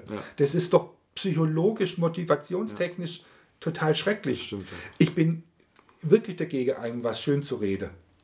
Aber du musst es so machen, dass die Leute dabei bleiben. Du bringst ja schon per se in Abwehrhaltung. Und das ist doch das Falscheste, was uns jetzt gerade ja, passieren kann. Das stimmt. Weil du gerade sagst, ähm, ganz ausrotten werden wir es nicht, haben wir gerade gesagt. Mhm. Was glaubst du, was bleibt nach Corona? Also wenn wir das im Griff haben, wie wird sich das Leben ändern? Wie erleben wir Konzerte, Theaterstücke, Kinofilme? Das wissen wir ja noch gar nicht, weil die Frage ist, wollen wir das? Will, ist das überhaupt noch gewollt? Weil mir machen so ein paar Sachen zu denken, gehen ein paar Sachen zu denken und ich bin wirklich weit ab von jeder Verschwörung. Ich glaube einfach, die Politik ist kopflos. Mhm. Ich glaube nicht dran, an diesen großen Plan. Aber ich habe immer weniger entgegenzusetzen, wenn Leute behaupten, da geht es doch gar nicht mehr ums Virus, die wollen eine neue Wirtschaftsordnung, die wollen dieses und jenes. Und alles, was so gerade entschieden wird, habe ich das Gefühl, hm, dieser Denkweise wird jetzt gerade wieder Vorschub geleistet. Und ich möchte die einfach nicht. Ich möchte, ich möchte weiterhin so naiv sein und sagen, ich glaube immer noch dran, die wollen nur unser Bestes. Und ich glaube noch dran, die wollen wieder aufmachen. Und ich glaube nicht dran, dass sie uns schaden wollen. Aber das wäre jetzt ein Grund, warum die Hilfe nicht ankommt. Also es ist, es ist schwierig, den Leuten, die jetzt da mehr dahinter vermuten, was entgegenzusetzen. Ja. Da wäre die, wär die Politik sehr gut beraten, wenn sie... Mhm wenn sie da gegensteuern wird durch gutes Verhalten und durch, durch, durch Umsetzung von ihren Versprechen. Weil wenn sie jetzt sagen, Inzidenz 35, du bist garantiert in zwei Wochen sagen die nicht, jetzt darf alles aufgemacht werden, dann machen sie das Test, ja, ja. Inzidenz 20, alles andere würde mich wundern. Ja. Und solange, und, Entschuldigung, und solange das so ist, äh, darfst du dich dann eigentlich nicht wundern. Mhm. Das ist, ähm, es ist, es ist ungut, was läuft gerade. Was mir hier Hoffnung gemacht hat, war neulich, ich glaube im Stern oder im Spiegel war es ein Bericht über Konzerte in Neuseeland. Die haben ja Corona Ach, soweit im Griff. Diese Kugeln drin oder was? Nee, nee, die haben mittlerweile wieder ganz normale Konzerte. Das sind 30.000 so, okay. Leute wieder ja. nebeneinander, ohne Maske, ja. ohne alles und feiern Rockmusik. Ja, aber da heißt es ja immer, weil die halt das Virus auf Null bekommen haben, weil sie halt eine Insel sind. Aber lasst halt der Tourismus kommen, dann ist das auch wieder anders. Schon, aber das gibt Hoffnung trotzdem irgendwo. Ja, ja, die Hoffnung ist, wenn es gewollt ist. Ich habe ein bisschen, äh, Frau Merkel hat schon letztes Jahr im, März, äh, im Mai gesagt, irgendwie, und der Satz, der ist mir ganz bitter aufgestoßen, äh, die Welt nach Corona wird eine sein, die wir, die, äh, die wir nicht mehr wiedererkennen. Mhm. Das war taktisch sehr unklug und es, das hat halt Vorschub gleich, oder jemand sagt, guck, sie gibt es ja zu, dass ja, da ein Konzept dahinter steckt. Ja, ja. Wobei, sie hat es vielleicht ganz anders gemeint vielleicht auch. Ja, dann soll es sowas korrigieren. Wobei, ich muss ja auch immer sagen, man schimpft viel über die Frau Merkel, aber ich möchte ihren Job gerade nicht machen. Nein, aber, aber dann soll sie sich nicht hinstellen und sagen, sie sind uns wichtig, wenn sie dann doch nichts macht. Das stimmt. Die, wie gesagt, die ganzen Maßnahmen, ich kann es nicht, ich, ich kann mir kein Urteil erlauben, weil ich nicht weiß, was fachlich richtig ist. Es wird auch keiner. Trial and Error, Versuch und Irrtum, das sollen sie machen von mir aus. Ich habe kein Problem. Die sollen heute sagen, es hat sich herausgestellt, Lockdown Light war nichts, entschuldigt uns, wir müssen es anders ja. machen. Aber dann sich erst den Lockdown schön zu reden, wie hat sich Lauterbach hingestellt, ah, Wellenbrecher, das ist voll geschafft. Letzte Woche stellt er sich hin und sagt, ja, das war schlecht, schlecht dass wir das gemacht haben. Mhm. Das ist taktisch unklug. Warum nicht einfach sagen, so, jetzt haben wir noch einen, einen, Politikwissenschaftler, jetzt haben wir noch einen Ökonom, jetzt haben wir noch einen Wirtschaftswissenschaftler und in die Runde nehmen wir noch zehn Hausfrauen und fünf, äh, fünf Solo-Selbstständige und drei aus dem Einzelhandel und wir setzen jetzt zusammen und sagen, das ist unser Plan. Was hättet ihr da für, für ein Gefühl? Mhm. Ist es umsetzbar, ist es nicht? Mhm. Es ist doch lächerlich, wenn Experten was beschließen, wo du am ersten Tag schon sagst, das ist doch schrecklich, wie damals, also bei der Ausgangssperre, dass, dass die Beziehungen sich nicht mehr sehen durften. Und dann sagst du, das ist doch dumm, das wird doch, ja, das ist, das muss so sein. Da gibt es wieder diese Prozente, die dann sagen, ja, ist alles richtig so, alle, die bringen sich alle um und, und zwei Wochen später wird es kassiert, weil es es rechtlich nicht haltet. Das ist doch lächerlich. Hätte man von Anfang an gesagt, das ist unser Konzept, guckt mal drüber, was könnte dafür, was könnten für Beschwerden kommen, was könnten für Probleme kommen was könnte man als Resonanz bekommen? Mhm. Dann hätte man das schon einkassiert, bevor man es veröffentlicht hätte, wäre man viel besser dargestanden. Das stimmt, ja. Es, es, mir leuchtet das einfach nicht ein. Mhm. Stimmt. Zum Beispiel gerade als die ersten Hilfen waren, äh, als Frau Grütters da groß gesagt hat, wie viel sie da macht für die Künstler. Dann habe ich mir das anguckt und habe gesagt, die macht doch gar nichts. Das ist eine Insolvenzanbahnung. Du wirst auf Null gehalten, du darfst nichts dazu verdienen, du musst an dein Angespartes gehen, du, du rutschest in die Pleite. Ja, im Juli kann man dann andere drauf, ja, oh, das ist ja im Prinzip ja Pleitevorbereitung. Ich dachte, aha, als ich das am Anfang gesagt habe, bin ich wieder verschrien worden von wegen, ja, immer die Künstler, immer am Motzen. Seien Sie froh, wenn Sie überhaupt was kriegen. Arbeiten Sie doch nebenher. Sie wissen ja, Sie können nicht auftreten. Weil ich sage, ja, ich würde gern was machen. Ich bin mir für nichts zu schade, aber ich darf ja nicht. Wird mir ja alles mit der Hilfe verrechnet. Mhm. Wer macht in der Zwischenzeit mein Büro? Es muss ja weitergehen. Ich habe mehr Arbeit als sonst. Mhm. Also ja. wenn ich jetzt aufs Spargelfeld gehe für 12 Euro in der Stunde, ich habe damit kein Problem. Aber da muss ich jemand für 15 Euro in der Stunde engagieren, der mein Büro macht. Ja, was habe ich dann davon? Ja. Und da kommt der Staat und sagt, ja, Sie haben ja Geld bekommen, also brauchen Sie keine Hilfe. Wobei ich das Bild gern sehen würde. Womi mit High Heels äh, auf dem Spargelfeld. der wächst ja 20 Zentimeter am Tag. Ja, ja. Micha, was wünschst du dir für 2021? Oh Gott, hab, meine Wünsche habe ich schon lange aufgegeben. okay. Ich bin der, ich bin der Realist. Ich, ich, würde mir, ich würde mir wünschen, dass die Politik mal ein bisschen, bisschen mehr in der Realität ankommt. Mhm. Weil jetzt ist es ja total deppert, weil ja alles ist, was jetzt entschieden wird, im Hinblick auf, der, auf die Wahl ist. Das mhm. heißt, du kannst ja nicht mal jetzt noch glauben, dass es so meinen. Sie sind ja, ich fand es zum Beispiel letzte Woche witzig, Montag, RTL unterbricht die Sendung und dann äh, Breaking News und dann hieß es, Bundesgesundheitsminister Spahn und ich dachte, Jesus Gott, Unfall, Attentat oder so. Und dann kam irgendwie was, dass er jetzt den Pflegern äh, noch einen zweiten Bonus verspricht, weil die ja so toll waren und dafür gesorgt haben, dass Deutschland nie äh, in, in Krankenhäusern überlastet war. Weil ich dachte, das sind keine Breaking News. Und warum versprichst du einen zweiten Bonus, wenn der erste noch nicht mal ausbezahlt worden ist an die meisten? Mhm. Und warum gehst du drei Monate lang damit hausieren, dass bei uns alles ganz schlimm ist und alle Krankenhäuser überlaufen und die Krematorium überfüllt, wenn du jetzt sagst, wir waren noch nie in der Kapazität? Ist doch unglaubwürdig. Mhm. Warum schließt du 25 Krankenhäuser in einem halben Jahr und beklagst dich dann, dass man zu wenig Bette hat? Es ist so unglaubwürdig. Und wenn, wenn da ein bisschen, ein bisschen mehr bei der Realität ankommt und jemand, der 16.000 Euro im Monat kriegt fürs Nichtstun, der hat halt keine Ahnung, wie andere Leute mit in der jetzigen Situation an, an der Kapazitätsgrenze sind. Ja. Ich glaube, wir haben jetzt fast anderthalb Stunden geredet, Micha. Uh. Gut haben wir gemacht. Ne? Waren viele negative Sachen dabei, Nein. über die wir reden mussten. Auch. Genau, also negativ so nach Motto, man muss es objektiv betrachten. Genau. Aber es ist ja immer schwierig, das so zu formulieren, es bringt ja nichts, das schön zu reden. Ja. Es bringt ja nichts, jemandem Honig ums Maul zu schmieren, wenn eklatant was schief läuft. Aber das soll ja alles nur eine, eine, eine, Betrachtung von außen sein, ohne jetzt in Verzweiflung auszuarten. Das stimmt, ja. Ich sage auf jeden Fall vielen Dank an Michael Panzer, dass du mein Gast warst. Oh, gerne. Dankeschön für die Einladung. Ich drücke die Daumen, dass wir dich bald wieder als Fräulein Wommy Wonder auf der Bühne erleben dürfen. Das wäre schön. Deine Homepage ist in den Show Notes verlinkt und wer Lust hat, kann da gerne mal drauf gucken wommi.de, man kann es sich auch leicht merken. Genau.